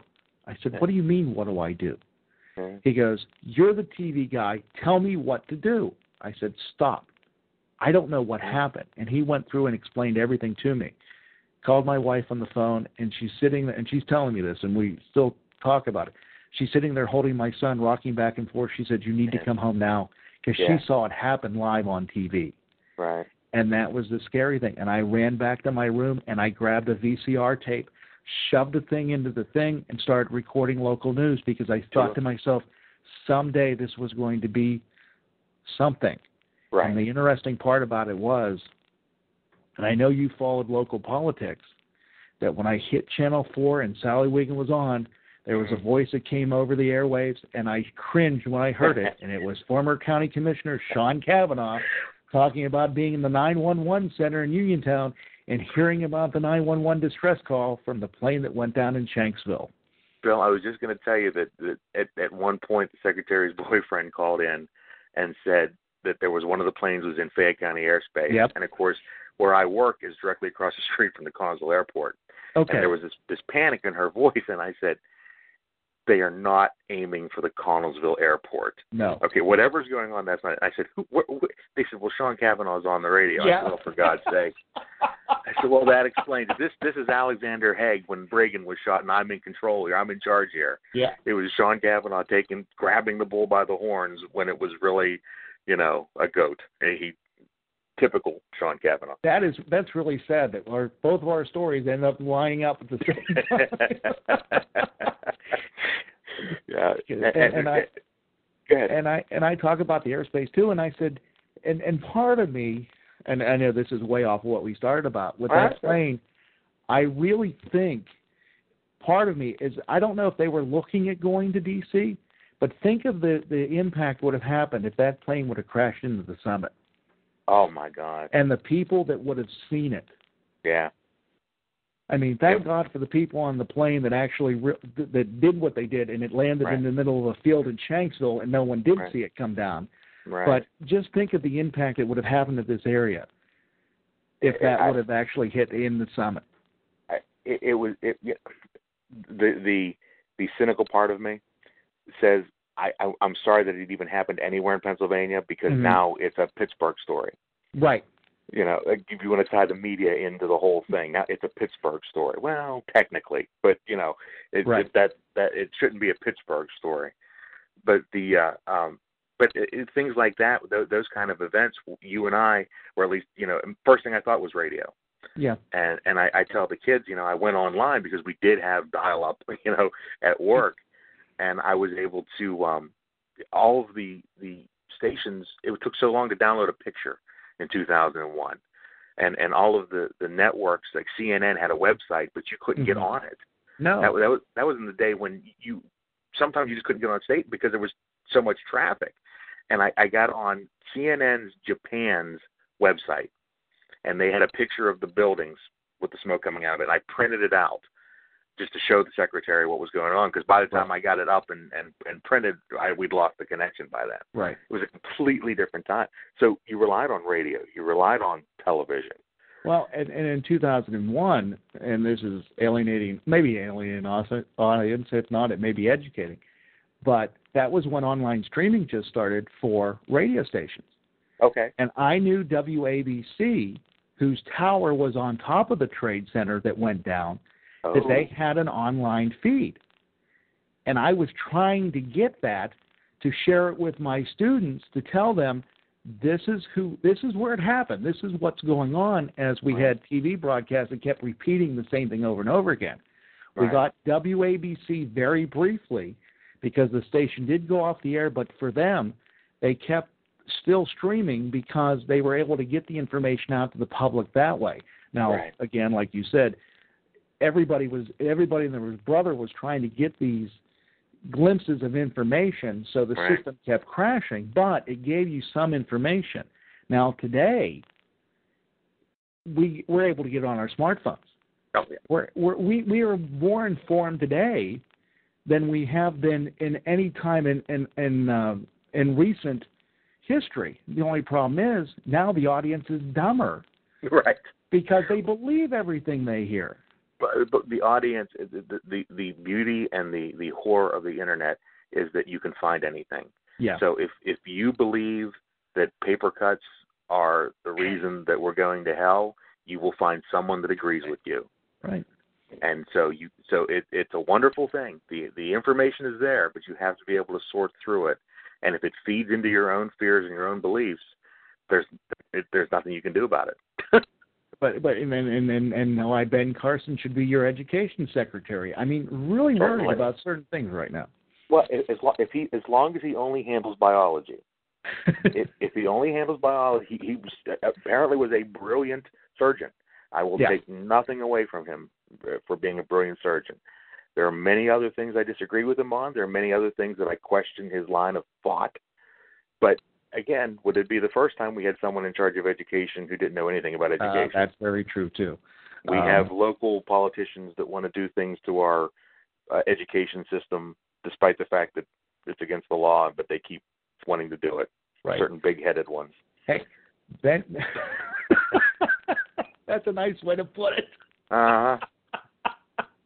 I don't want Yeah, I to know anybody stranger showing up at my door asking me questions. Yeah, I know you're talking. Heck, I mentioned names. I, I Ben Carson being Surgeon General, I understand. Education, I don't get. One thing, and, and, and, and let's take it to the, the, the political campaign. I don't want to go into candidates, but it has hit down and dirty. I mean, I have never seen a political campaign, especially on one side of the aisle, the Republican Party, get so in the gutter when it comes to campaigning. And when I look at it, I made a realization today on my way home from work. And I'm thinking, I know why. Because the people that are managing these campaigns are millennials. Sure. They're the ones that grew up the internet. They're the ones telling these guys, you got to do everything in sound bites. You got to do everything that's visual so we can put it online. You and I'm going, that's why the American public is flocking towards one candidate over the other because he looks the part. And plus, he's been on reality TV for the last 10 years, so of course we know who he is because he has the most name recognition. Right, right. It, it, it, they they take what worked, Yeah. and they just make it simpler. And I, I'm not one of these guys that both sides do it, so it makes it okay or it Yeah. makes it not okay. But mm-hmm. I think you would see more of this from the Democrats if there wasn't this foregone conclusion early on that it was going to be Hillary, Right. whether Oh, it is I- or not. Right. Uh, You, but and you know, eh, it's just, you can't talk. Don't talk about Trump. That's just giving him what he wants, which is publicity. But Right. if you don't talk about him, there are people out there that just simply believe everything he says, and eh, he the, he is proving P.T. Barnum beyond a, Mhm. a a reasonable doubt. There's a sucker born every minute, and and all he has, like you said, he gets up there and he just says stuff. Yeah. And if people don't like it, he calls them stupid. And the, then and the people that do like it think he's being brave because he's calling other people stupid. And but the, the the good thing is, is if you if if if you sit down and you actually look at it, he's never gotten any more than like thirty percent of the Republican vote in a Right. primary. So I don't think he can carry that through. And even if he does carry that through, I don't think that carries into the national election. But it's it's a circus and it's a joke, and we brought it on ourselves. Oh, exactly. Well, uh, as, as I told my guest last week, and I mentioned it before, if he does get the nomination and say he does get in the White House, he will be the only thing that brings the Republican and the Democratic Party together as they try to impeach him after his first year. That's going to be the only thing these two parties have Yeah. agreed on in the last eight years. Yeah, yeah. It just it, So- I, I I just can't see how it could happen. I really don't. But again, I didn't think I'd, he would stick with it this far. No, I the didn't first time he's ran, and, and didn't think he would I- stick with it. I thought Jeb Bush was getting the nomination. You know, I didn't want Jeb Bush to get the I didn't nomination. either. Um, but then once he started running, I just felt bad for him. Mhm. I don't. He's he's not a national person. No. Uh, he he. Florida seemed to be good. Local elections seemed to be good. Uh, he's not a national type candidate. It just it doesn't work. I think Rubio's the same way. Uh, he, he just doesn't come across well enough, and and neither does Cruz. And maybe that's why Trump. Another reason why Trump's out there. Neither one of those two really stand out. The, it's Cruz and, and Rubio. They they're just there. And And, I, the- only one I and I think that stands out that would have stood out as level-headed is uh, Kasich out of Ohio. Right, but we don't want I level think it's, headed. it's too little, too late. No one wants level headed. They want No. um they want what are you gonna do? I'm gonna build a wall. Okay, great. We we want a wall too. Does anybody understand people can dig under a wall? No? Okay. or parachute over. Right. Um, but Kasich, he would he would have gotten the Western Pennsylvania vote without even thinking about it because he's from Pittsburgh. He was born Yeah. and raised in McKees Rocks. But I have friends that live in Ohio that would vote him vote for him for president just to get him out of Ohio. I know. I I heard that too. Yes, that he there in particular one who's a teacher Yeah, and they- who would be more than happy to have him no longer controlling education in Ohio. Yeah, his education policy sucks, but uh, but but then I realized going it depends on what you look at because the president in, in this day and age really has no power over anything because it's the House and the Senate. So you got to pick your you got to pick the less of two evils or four evils or whatever you want to look at. Yeah. But right now, I as much as I hate to say it, I can't see voting for any of them, no matter what side of the aisle it is. No, and and it, and that's where you wish there was a third party candidate that Yeah. made a, a, a legitimate claim. Maybe Gary Johnson's out there, but and he'll get his votes, but he's not going to do enough to. They they won't even bring him to a debate. My first question is, how do you know who Gary Johnson is? Well, I, I, I, let me. I, I'll, okay, I'm going to back all the way up again here. I am not an expert in anything, Okay. but I have I have a good ability to scan and retain the the tips of, of a lot of a lot of stuff. Okay. So I may never have watched Seinfeld because I don't particularly care for that show. Hmm But if someone makes a pop reference from it, I know it. Right. I do a lot with same thing with politics. I, I there's a political board that I, I I'm a member of uh, online, you know, chat type stuff, posting and, and pictures and, and and comments, and so I've heard the name over the last couple election cycles. I you know he's a a true libertarian, Right. um, but um, I don't know enough about him to say I would vote for him because I would feel, and you should, never feel this way, that I'd be wasting my vote. Exactly. Well, the, the thing is, is I didn't know who Gary Johnson was until probably within the last six months. Never heard of him. Oh. The only reason he came to attention to me is because he is the former governor of New Mexico. Oh, okay. I have family that live in New Mexico. When I ask them about Johnson, they won't respond to me. because it's like they don't want to get. And I guess I mean the one I remember is Richardson, who who sat on uh, Right. who ran for president, which Right. they loved him. But when Johnson came in, I guess there was some things that happened that because he is so set in the lib- libertarian process, he wasn't willing to negotiate Right. and that really set New Mexico in a downward spiral until the new governor came in and was able to correct it. But that's all I know because that's what I was able to get from family conversations that actually lived in the state. They don't want to claim that they know them. and, So- and that com- and that comes down to again, even if has a third party candidate, no, either you don't know him, or if you do know about him, you go, well, what would he possibly get done? It'd be like Bernie Sanders.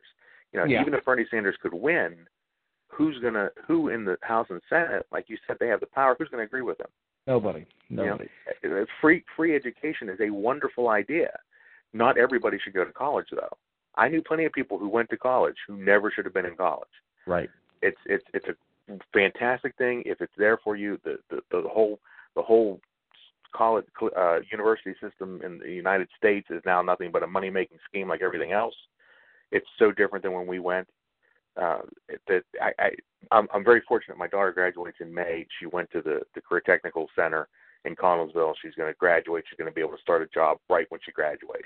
You, she may be one of the last ones that graduated from there. But That's a whole different issue. That's a whole and and I my my son is not going up there. He's he's going to go through and he wants to go to college. So, uh-huh. but the, looking at the way that the you know the loans and the it, it's a big Oh, business now. Everything's a big business. Yeah. And and and I don't remember where I was headed with that. To honest to God, truth, I was started in the right direction. I'm sure. I tend Um, to go off on tangents like that. Hey, you and me both. That's why I still do this occasionally. Um, but again, it goes back to the whole thing. What caused this mess? Now, again, dealing with the politics, not anywhere where we started at. But I'm just curious.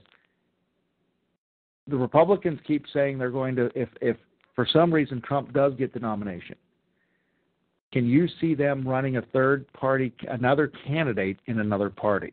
I don't think they will. Well, I, they, I think Constitution Party is the one they've been mentioning because they have access to the ballots across the 50 states. I, I, I mean, will there be a third party candidate? Probably. Will it do any damage to? Probably No, no, I don't. the The only way the only way there'd be damage done is if uh, broker convention or something happens that Cruz or Rubio gets the nomination or or Kasich, and Trump runs as a third party. Then you would have that split. Mm-hmm.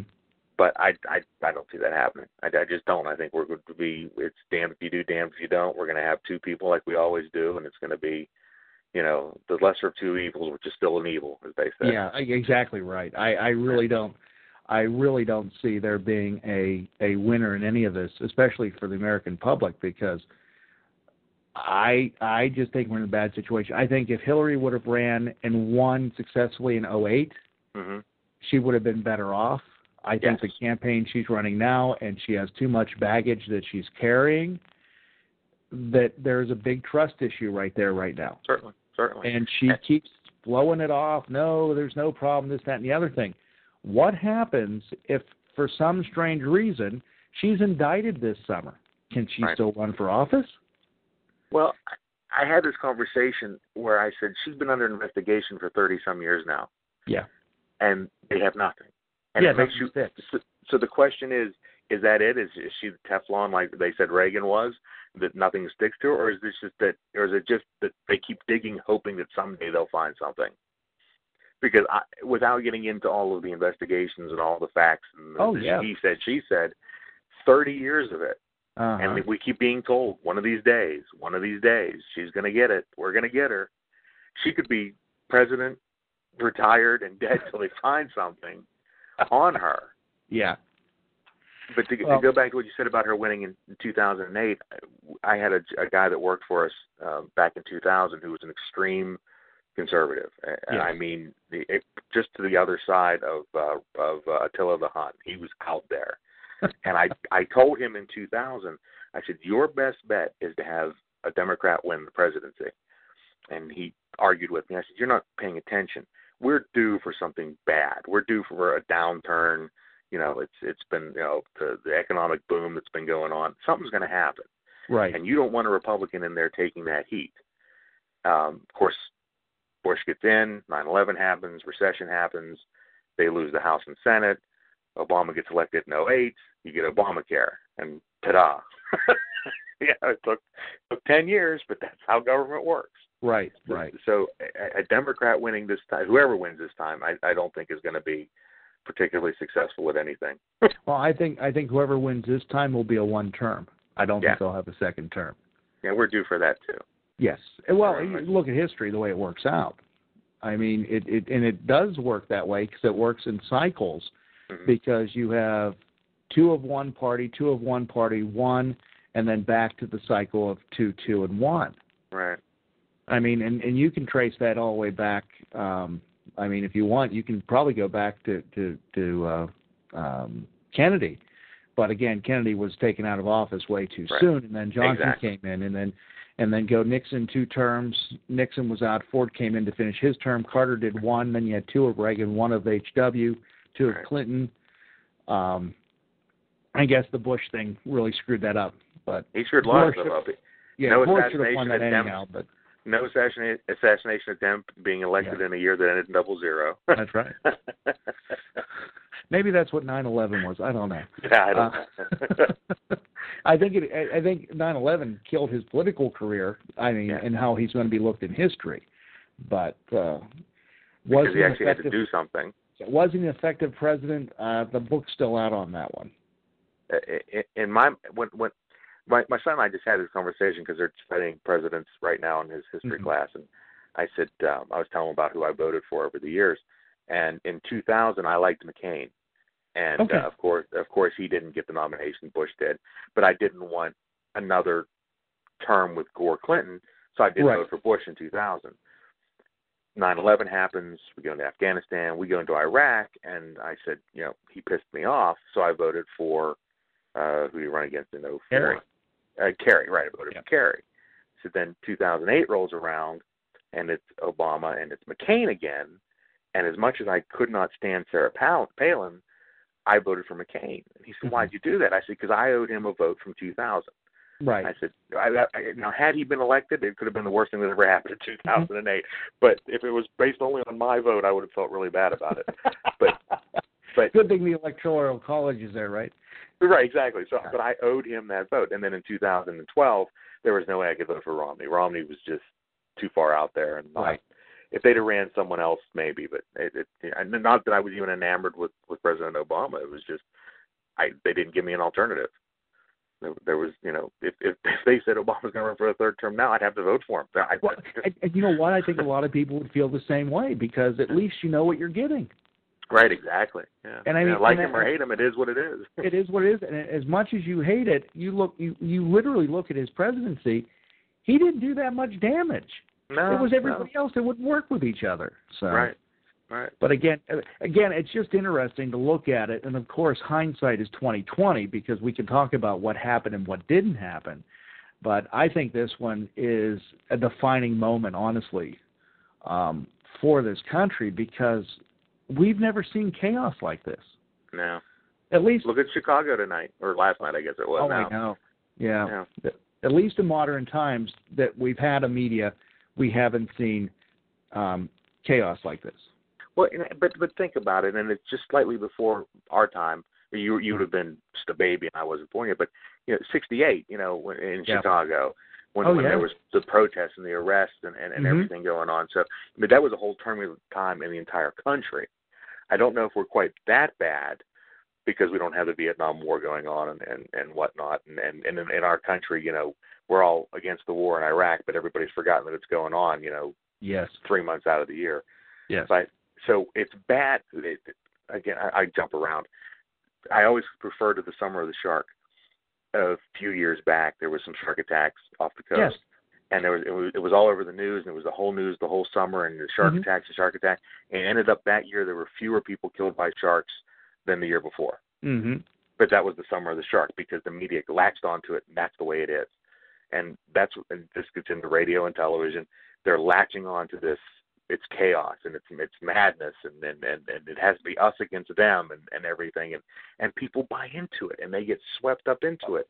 And it's the it's a bright shiny light that keeps Uh-huh. you from paying attention to all the other real stuff that's going on around you.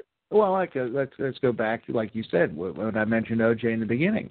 That's when this all started because Mhm. we were enamored with a case, and that changed the news cycle to twenty four seven. and and my wife's been watching the the FX the special, you know, The the, special, the yeah. series they did, and I kind of forgot that was on television. Yes. Because, you know, I was working. I didn't Yeah. I didn't necessarily see it, but it was on television all the time. And I was doing talk for for WASP at the time, and it was wonderful because I was doing talk for both stations actually because I, I left in between them, but it was wonderful because you had something to talk about. People Yeah. would watch it in the morning, and you'd go on in the afternoon, and you would talk about it. Right. So I mean, it was it was wonderful for a talk show host because we didn't talk politics, we talked OJ. Right. And then and then when 9/11 hit, which is where I think we all went to heck in a handbasket, is because we did go to a 24 24 hour, seven day a week news cycle, 365 days a year. And when eventually, when there was no news, what did they end up doing? Making the news up because Right. they need people to watch. And You that that started the attacks. That Yeah. started the scrolls across the bottom of the screen and and look- everything else. you look at shark attacks, the bo- the snowstorm that was um, last year that hit Boston, but it sure Right. seemed like it hit all the East Coast. Right. It didn't hit us, but it, it just goes through and just watch what happens because it all depends on how much money how much money they can make and how much soap they can sell. Sure. And and that again goes back to that situation where we have changed in the media that has it become informative or has it become entertainment? it, and I'd like to think that part of it is still informative. That there's that, that you can pick it pick it out, and you can make it. eh, Again, you can find whatever you want to find. So if if you can find the right stuff and you can actually get the information that's good, um, I don't mind the entertainment. I don't mind the the fluff. You know, that's candy for your brain. Sometimes you have to Right. stop worrying about the worrying about the the heavy stuff and and complain about Kim Kardashian. but but the the it's it's not what it was. Again, I'm an old man. It's not what it was when we were kids. You know, you watch the news at, at six o'clock, and then at seven o'clock or six thirty, or you watch the national news, Right. and you had three people telling you what was going on, and that was it, and you believed it because, that's all there was. Those, because those three people, you had Dan Rather, or you had Walter Cronkite first, then Dan Right. Rather, then you had um, Peter Jennings, and you had Tom Brokaw. Right. We That's- trusted those people because we didn't know any better. And then when they went to 24-hour news, when CNN started, and then when, Yep. when Fox News started, there was a general assumption in people our age, like, okay, this is news. You, it's Right. true. It's right. And then you get a little bit older, and you start watching, and you go, no, it's not. Yeah. It's it's it's manufactured, as you said. Mhm. It's that they're just trying to make money. They don't care whether you know the truth. They just want to make money. Well, and then And the format changed from someone sitting around at the desk reporting it to them bringing on so-called experts to talk about what was going on in the news. Right. My first question is, how do I become an expert? Because I can say the same things they are, and they're making more money than I am. Uh, Exactly. It's the the expert on plane crashes. Wow, Yes. that's very specific. What school did you go to yeah, where do you learn about that? for that? Yeah, it's it's, it's and and again, it, if you if if you get sucked into there's so much out there and there's so much wrong, you'll drive yourself crazy. Oh yeah, oh yeah. So so good people, people who who probably could look at these things and complain and try to do something to fix them, go, I'm just cutting out. yeah, I'm not Well, yeah, because it's less stress and you're not driving yourself crazy. right. And it goes back to that whole thing where you hear people, well, I read it on Facebook. It's true. It's true. I said, yeah, and you've heard the quote from Abe Lincoln everything on the mm-hmm. internet is true. That's And right. they'll look at me and said, when did he say that? And I'm going, you seriously have to ask that question. And it's and like, and that's why I, I I I go through these phases where I I try to point out things that are are you know blatantly wrong right. or clearly wrong, and then I go through phases where you go, it's not worth the argument. It's, no, it's not. If Well- if someone believes it, then just let them believe it. It doesn't. It's not going to change their mind. Well, my new thing, my new thing now on Facebook is, is that someone will comment, I will comment, and then I won't post it. I'll, I'll, I'll delete it, and then I'll let it go. Well, at least you've got it out of your system. I don't need the flack coming back at me. I, I've lost many friends on Facebook over dumb political or religious or some other thing where I'm having a discussion because I disagree, and they're taking it very seriously because it is Mhm. their belief, and you can't challenge it. And like, so I don't do it anymore. I'd rather not fight about it. If you want to, you know, even if my my thing is if if if you don't like Hillary Clinton or you don't like Donald Trump or you don't like Ben Carson, as long as you have a legitimate reason for it, fantastic. Right. If it's something that was made up and isn't true, I might point out to you that that particular thing is not true. It's not going to change your mind, but you know she may not have skinned a cat in the White House. Right. You know, it, it, it that might be a lie. You can not like her for some other reason, you know, but don't not like her because of made up stuff. Don't like There's no because need of for that. hairstyle. At least you have something to go on. Right, exactly. You know, she wears pantsuits. You're against Yeah. that. Fine. I don't care. You know, if you have a legitimate reason. For a long time, people would post stuff, and I would go to Snopes and that and find out to discredit them. Right. And they would get mad at me and unfriend me because I was doing. I'm going, but wait a minute. I don't want you to perpetuate this lie any further than it is already. Exactly. You just try to educate, but they don't want educated. They want to believe. um, I I had the opportunity to, to be on this individual show twice, and we've talked we talked um, on occasion outside of his program. And that was Doug Hurth. I was going to ask about him. Yeah, Doug Doug and I when he found out what I did and he found out where I was doing it at, I was I I always considered him a mentor because if I had any questions I could ask and it'd take him a while to get back to me, but at least he'd answer them. And he said something once. Um, a caller called into the program and asked him, or, or, or made a comment about opinions changing. Hmm And the guy kept going on and on, and Doug goes, But I can't change your opinion. You're the only one in control of changing your own opinion. I can give you information Right. so you can think about changing it, but I personally can't do it. So don't blame that on me when you opi- change your opinion because that's you flicking that switch saying, okay, I didn't disagree. I did. I disagreed with it then. Now I agree with it because don't give me all that responsibility. I'm just giving you the information to make a reasonable and responsible choice or a decision about something, but don't say that I'm the one that did it. And that's the way I've always looked at this program and anything I've done. I can give you the information. I just can't tell you what to do with it. And I can't remember if it was him that said it because now I think it was. Now that you say this, but but I, no, that wasn't him. Never mind. but I can tell you who it was. It was uh, Penn Jillette. I was reading his book God No, Uh-huh. and and he and in one of the chapters he he says something that that really struck me, which is the the the best thing in the world is to know that you don't know something. Yes. Be able to admit that you don't know, and if you can say I don't know, and you can learn, you'll get through life a lot easier. Yeah. And that's what I think Doug was saying was I'll give you all the information you want. Yeah. Then it's up to you. Yeah, and that's you have to decide what right. to do with it. And the the bad thing about that is is that and he he he valued that philosophy from day one all the way up until he was off the air, and he alienated a lot of listeners because the listeners didn't want to take responsibility for their own opinion. They wanted Right. to say someone gave it to me, Right. and that was what was really interesting about the whole the whole situation because people don't want to take responsibility for their own actions or their own thoughts. No, well, we have a person, a couple people running for president right now that are like that. Yeah. and then and then you talk to you talk to someone and you go, I want your opinion, and they look at you and going, What do you want me to say?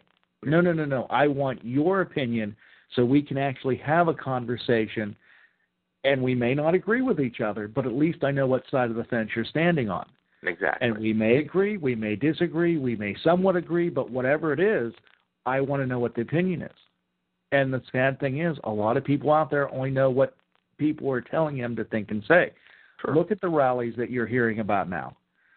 I mean, these people don't want to take responsibility for their own thoughts. No. No, it's it's it's all talking points and and whatever was in the echo chamber, and again, they can find anything to support their their own beliefs, and that's all they need. Yeah, and and and I don't know what that means for us as a country, or is this a phase that we're going through? I mean, you and I both live in a county where a lot of people here will not make their own opinion until someone tells them what it is. Correct. Well, I was in high school studying history. I loved history.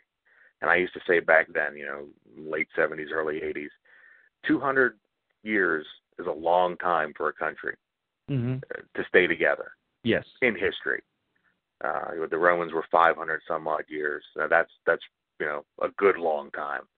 200 years is a long time. So now we're you know by the time we're gone it'll be 300 years. Right. Can we make it that far? and and to tie it back to 9/11, like I said, my wife was pregnant with my our son at the time, and and we were laying in bed watching the television, and I said, "What are we bringing another person into this world Mm-hmm. Yeah. into? Yeah. You know, what's gonna what what's gonna happen in his lifetime?" And uh I just you know, it's, it, I suppose all parents have the feeling that at some point their kids will make it better. Right. You know, I, I don't think our generation has yet, but you know, maybe our kids will. I I don't know. I hope I hope I honestly hope and I and I, I become an optimist on this that we do see change and we see change for the better. It may not be political, but just to get along with your next door neighbor. I mean the the, the infighting in that we're having in local communities, the name calling and how this has become appropriate just it just baffles me. And that we can we can we can argue with or, or we can dislike someone because we don't like what their belief system is or what they look like. And I'm going wait a minute. This isn't what it was like when I was growing up I mean Right. I don't remember it being this bad No, I I- I don't think. And it, and it, on top of that, if you don't like them, you can just shoot them now. well, oh yeah yeah there you go um, yeah, it's, it, and it's it's not it's not anti-gun. I I No. don't care if you have a gun. I don't. I believe it's your right to own a gun. I just wish that people weren't so stupid. Yeah. You know that that's the easy way to end an argument is to shoot somebody or to get back at someone or to right get what you I'm, think I'm is getting yours. even because they said something about what I look like what I drive or what I wear Right. and I'm going and you're taking someone's life because of that comment Sure. Yeah. That is seems to be the not thing to what do. that is not what the forefathers thought of when they were talking about the Second Amendment right. No. It had nothing to do with that. But again, that's another topic for another time, and I don't want to open up that can of worms. Yeah, yeah I think I think they'd be pleasant. I think they would be uh, shocked at the witchcraft of us talking over a wireless uh, phone. And Well, you're right. You you, Yeah. you are because this would have never been. A, oh heck, look at radio. oh, and, and, and, and in the 1920s, they, I mean, mass communications, broadcasting over a large area. they would have never included this in freedom of speech. I'll, I'll take I'll take this full circle on two points. Yeah. When talking about getting into radio and, and, and all the things that I went through, I I'm not that old. I'm 40. I'll be 47 this year, and I I've remember seen, when I was 47. and I've seen it go from three channels, and Yeah. and we still had a black and white. Te- we had a color television and a black and white television. Uh-huh. To what we have now with the internet and streaming video, and I can watch whatever I want on my phone. And I'm not that old. You know, Right. that's within my lifetime. I, we got cable when I was 11 or 12, and we had 30 channels or whatever it was with a little set box on top of the television. And now I can watch the same shows I watched then. I could find on online on YouTube or on Mhm. Crackle or Mhm. or Hulu. You know, and, and it's all in front of me. I can just call it up on my phone anywhere I am, and it's it's amazing. And you think about people who were born, you know, before cars. You know, Oh, and yeah. they saw cars, airplanes, all the way through, you know, the space the space race. And you go, you can't even process what's going to happen over the next 20 years or the next No. 30 years. My my father-in-law is 90. Hmm and when the iPod was introduced, and I'm talking I'm talking the first generation, second generation iPod, Right. and one of my nieces, one of his granddaughters, got one for Christmas, and he goes, "What is that?" And she's explaining to him, "I can put so many songs on here. I can do this and I do that." And I looked at him and I said, "Isn't that amazing, Bill?" He goes, "Yeah." He goes, "He has, he still has a Victrola in his living room that still works." and this was 10, 15 years ago. Yeah. He says, I've seen music go from this size from 33s or from 78s to 33s to 45s Right. to reel to reel to 8 track to cassette to CD, Hmm. now to a digital format. And he goes, And where's it going to go next? Yeah. And I mean, uh-huh. and this was 15 years ago, and this man is 90, and he's lived, he's seen every change in that. Not only that, but he saw when TV was introduced in the 1940s. Right. He remembers when his parents got the first TV set, Yeah. and going through that from black and white to color to cable to having multiple sets in the home to having a computer in the house. He Right. was one of the first adopters that I know in his business that he ran that he had computers because it was doing his inventory. Right. I mean, so yeah, pull a 90 year old in, an 85 year old, and say, talk to me about what you've been through because for us, that's what the next 40 years is going to be like. and I tease my parents about the same thing because, like I said, we had a color TV and a black and white TV. My mother remembers when they got their first color television. She, I'm not gonna tell you how old she'll be, but not quite 85. And uh, now they have two computers downstairs, Mm-hmm. um, one for my mom, one for my dad. My mom has another one upstairs, so if she gets up in the middle of the night, she doesn't have to come downstairs. She has a laptop, and they both have an iPad. Right. And I go, what happened? Mm-hmm. what you know, what happened to we had to watch what you wanted to watch because we only had one television. And we didn't have a remote control. That's why we had kids. exactly. Turn the channel, get me my cigarettes. That was the two things we were responsible for. That's exactly right. Come But that- downstairs and do that. Yeah, but but again, it, it's amazing, and and for you and I, when we got into the industry, if you look at it and think about it, the industry was still relatively young. Mm, true. That's the true. only bad thing about it is it matured so much and changed so much in the last 20 years that it ended up putting us out of business per se. Yeah, it, it was the result of that whole uh 80s, 90s uh consolidation. The, um, the telecommunications good. Of '86, yes, that's what exactly what did it. and and and that that was it and then and then there was the big ones bought out the little ones and you ended up with what you have now which is just homogenous you know one station plays this one station plays that one station plays this and that's it that's all you get and, they're all owned by the same company They're all under the same company. Now, looking ahead 10 years, do you still see the internet playing a strong part in that? Do you see the internet dominating that? Or is the internet going to be a non factor in it? well that comes back to our politics Or will will net neutrality stand Okay. will will the will google you know I, I, as of now google is and and those entities are preparing to where they can stream television themselves right. you, know, you won't need cable No. so but the cable is what comes into your house so you have to use those lines So who's going to control that?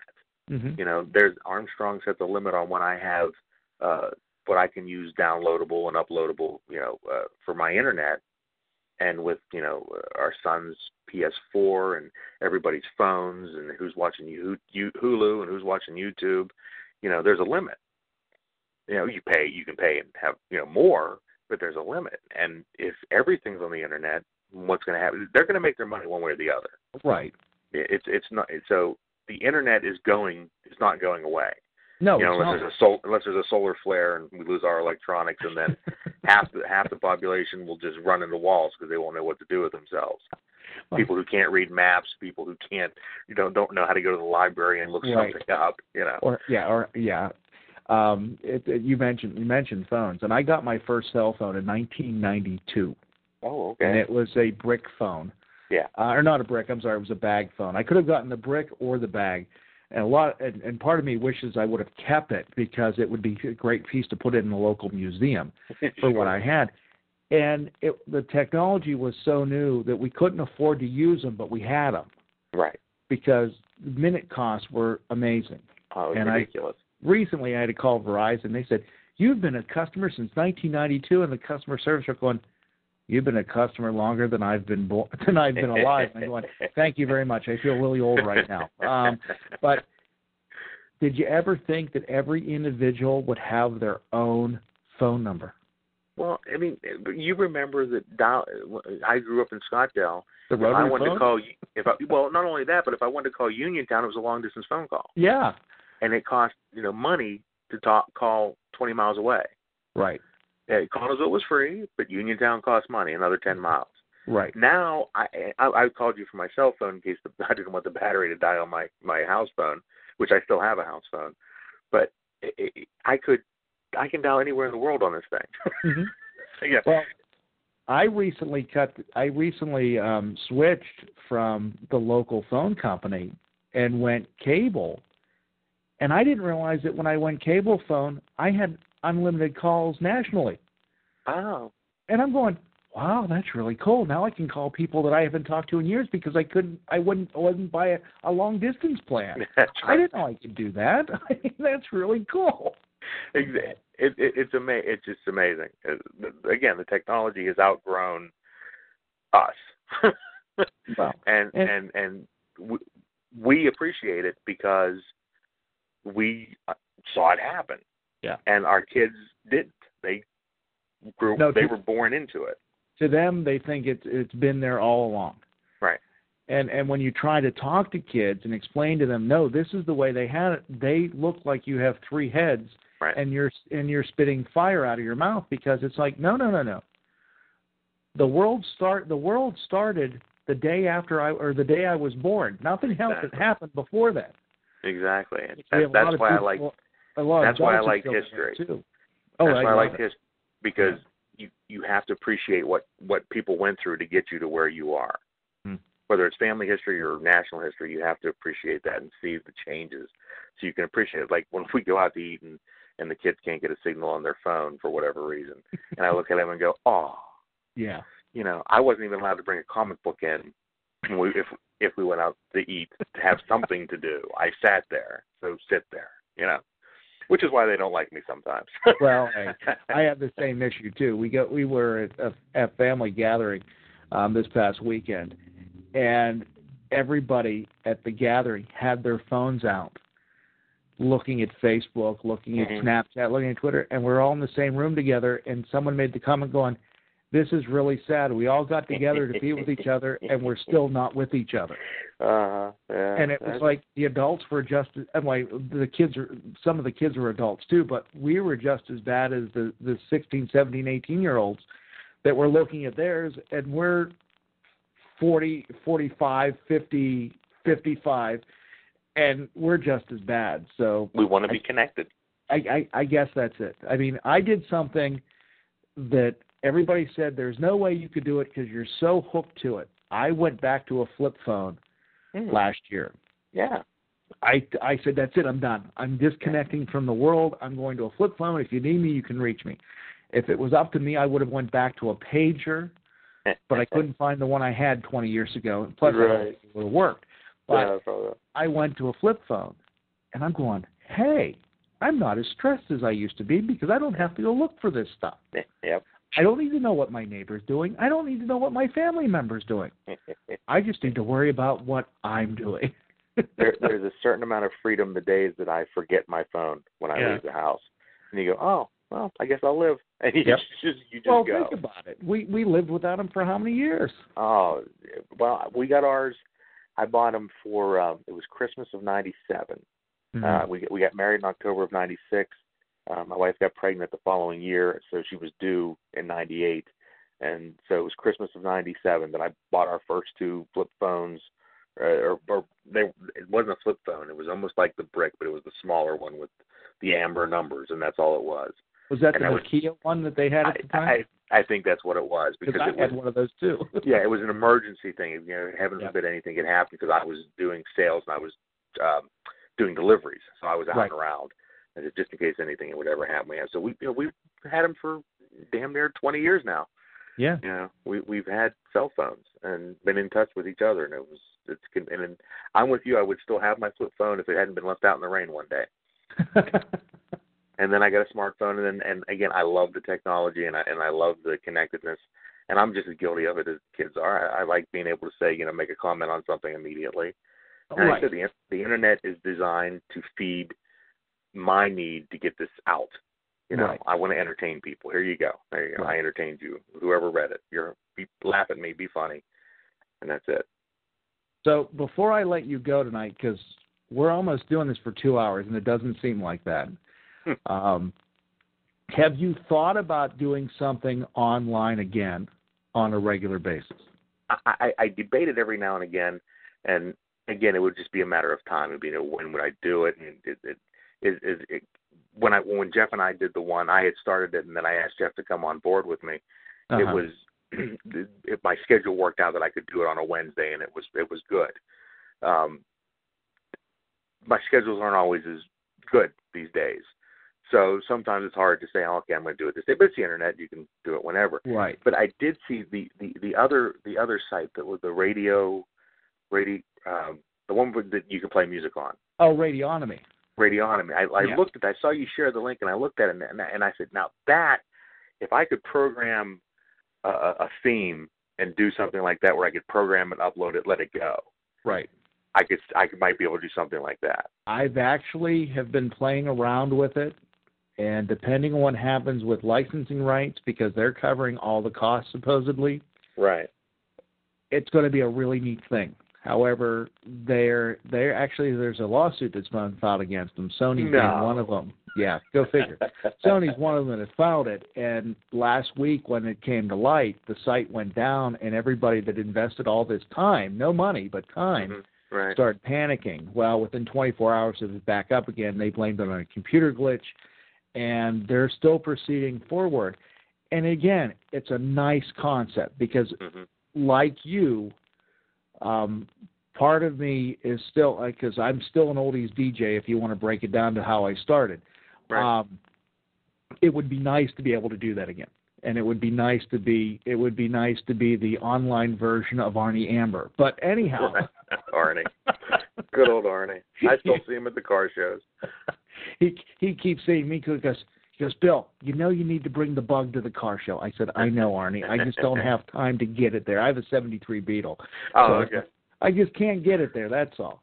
Yeah. But uh, but again, it, it's just I I think it's a great concept, and it gives a lot of guys, guys like us the ability to relive that that that period of time, um, to give us that control again to program something that reflects our likes and dislikes, so the rest of the world can actually pay attention to it.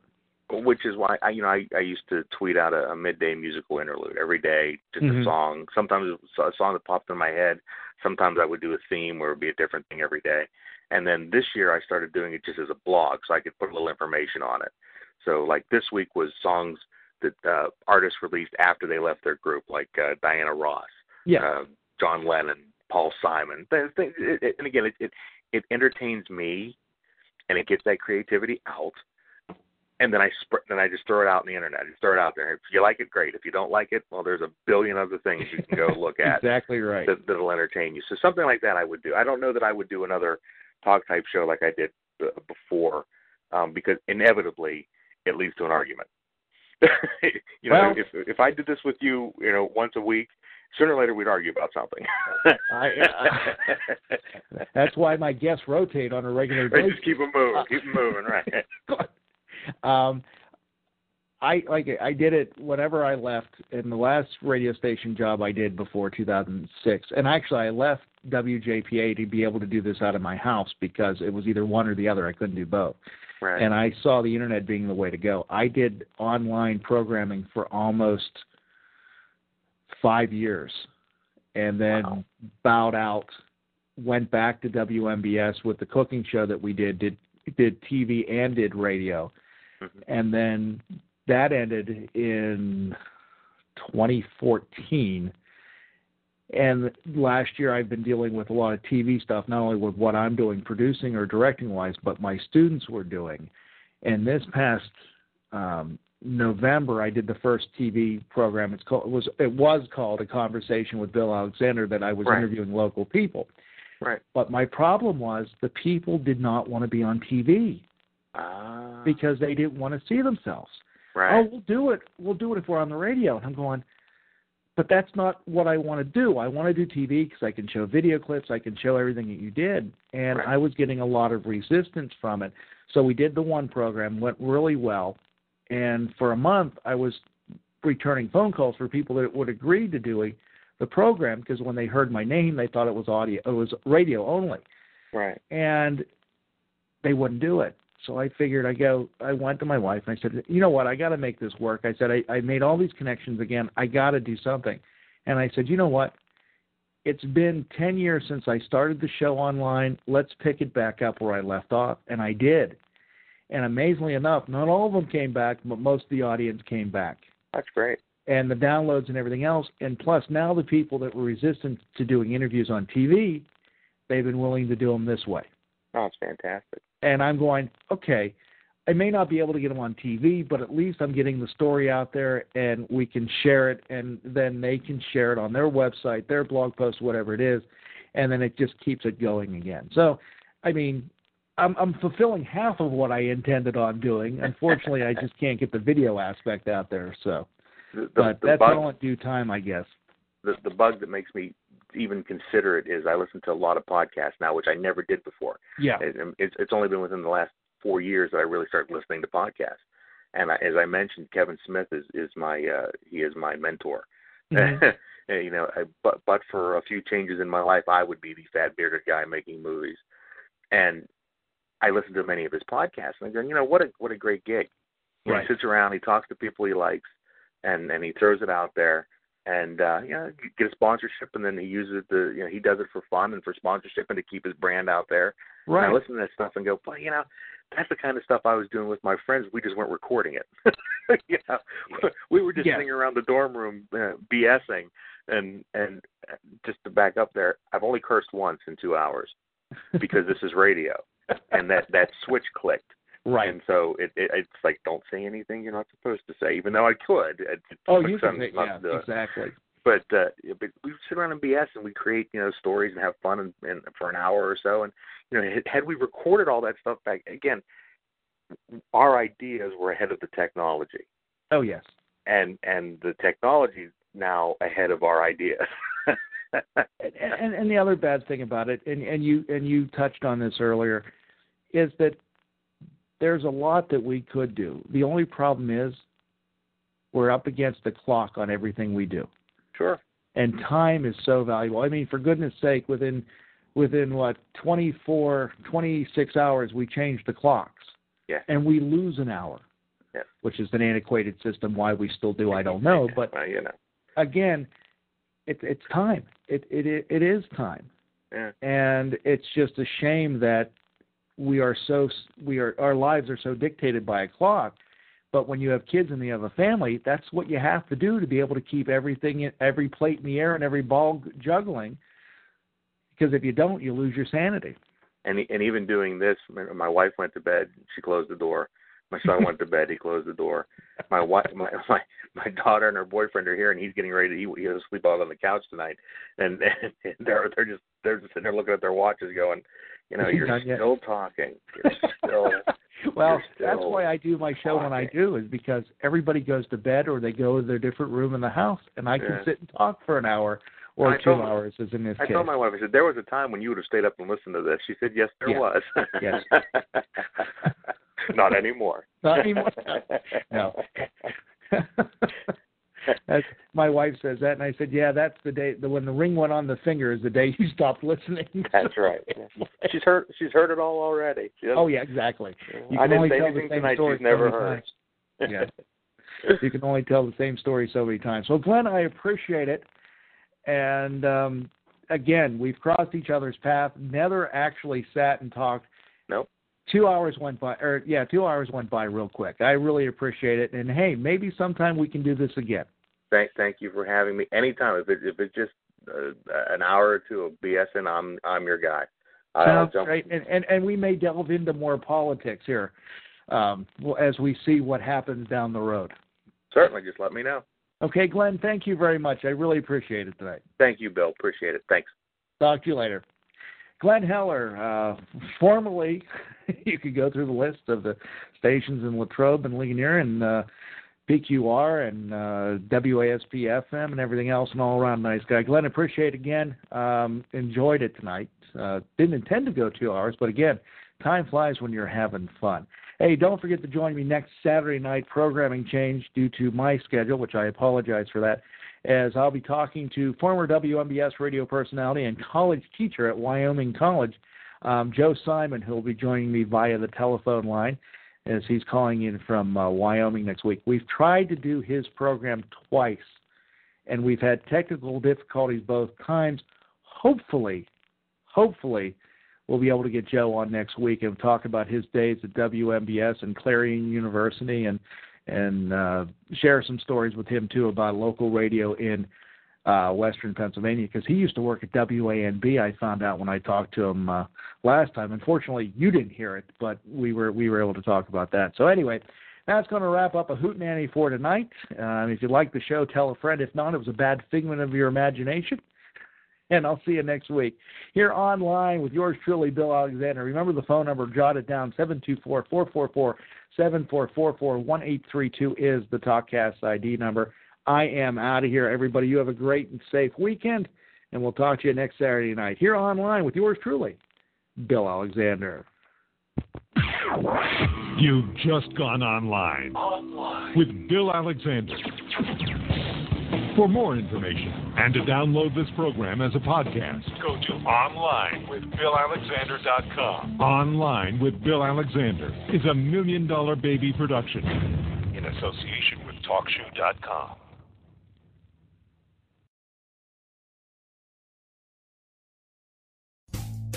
Rumpke is hiring CDL drivers age 19 and up, and drivers are paid based on experience. Rumpke CDL drivers earn $1,000 to $1,300 per week, and more than $10,000 in bonuses possible in their first year. Rumpke drivers are home daily, work in a recession resistant industry, receive great benefits and performance incentives. Start a lucrative career and apply now at rumpkecareers.com. Equal opportunity employer restrictions apply. If you've been a renter, you know it's stressful to find the perfect place. But Zillow Rentals make it easy. They have filters for pretty much everything, so you can find a rental that's big enough for entertaining your friends, but small enough they won't crash all weekend. Find your sweet spot on ZillowRentals.com. Hear that? That's the sound of a patient whose health data is protected from a cyber attack. And that, that's the sound of a financial system that's digitally secured from bad actors. Right now, there's an invisible war being fought on a digital battlefield that impacts what we do every day. That's why at Peraton, we do the can't be done to help protect the vital systems we rely on. Because if we don't, the alternative is unimaginable. Peraton,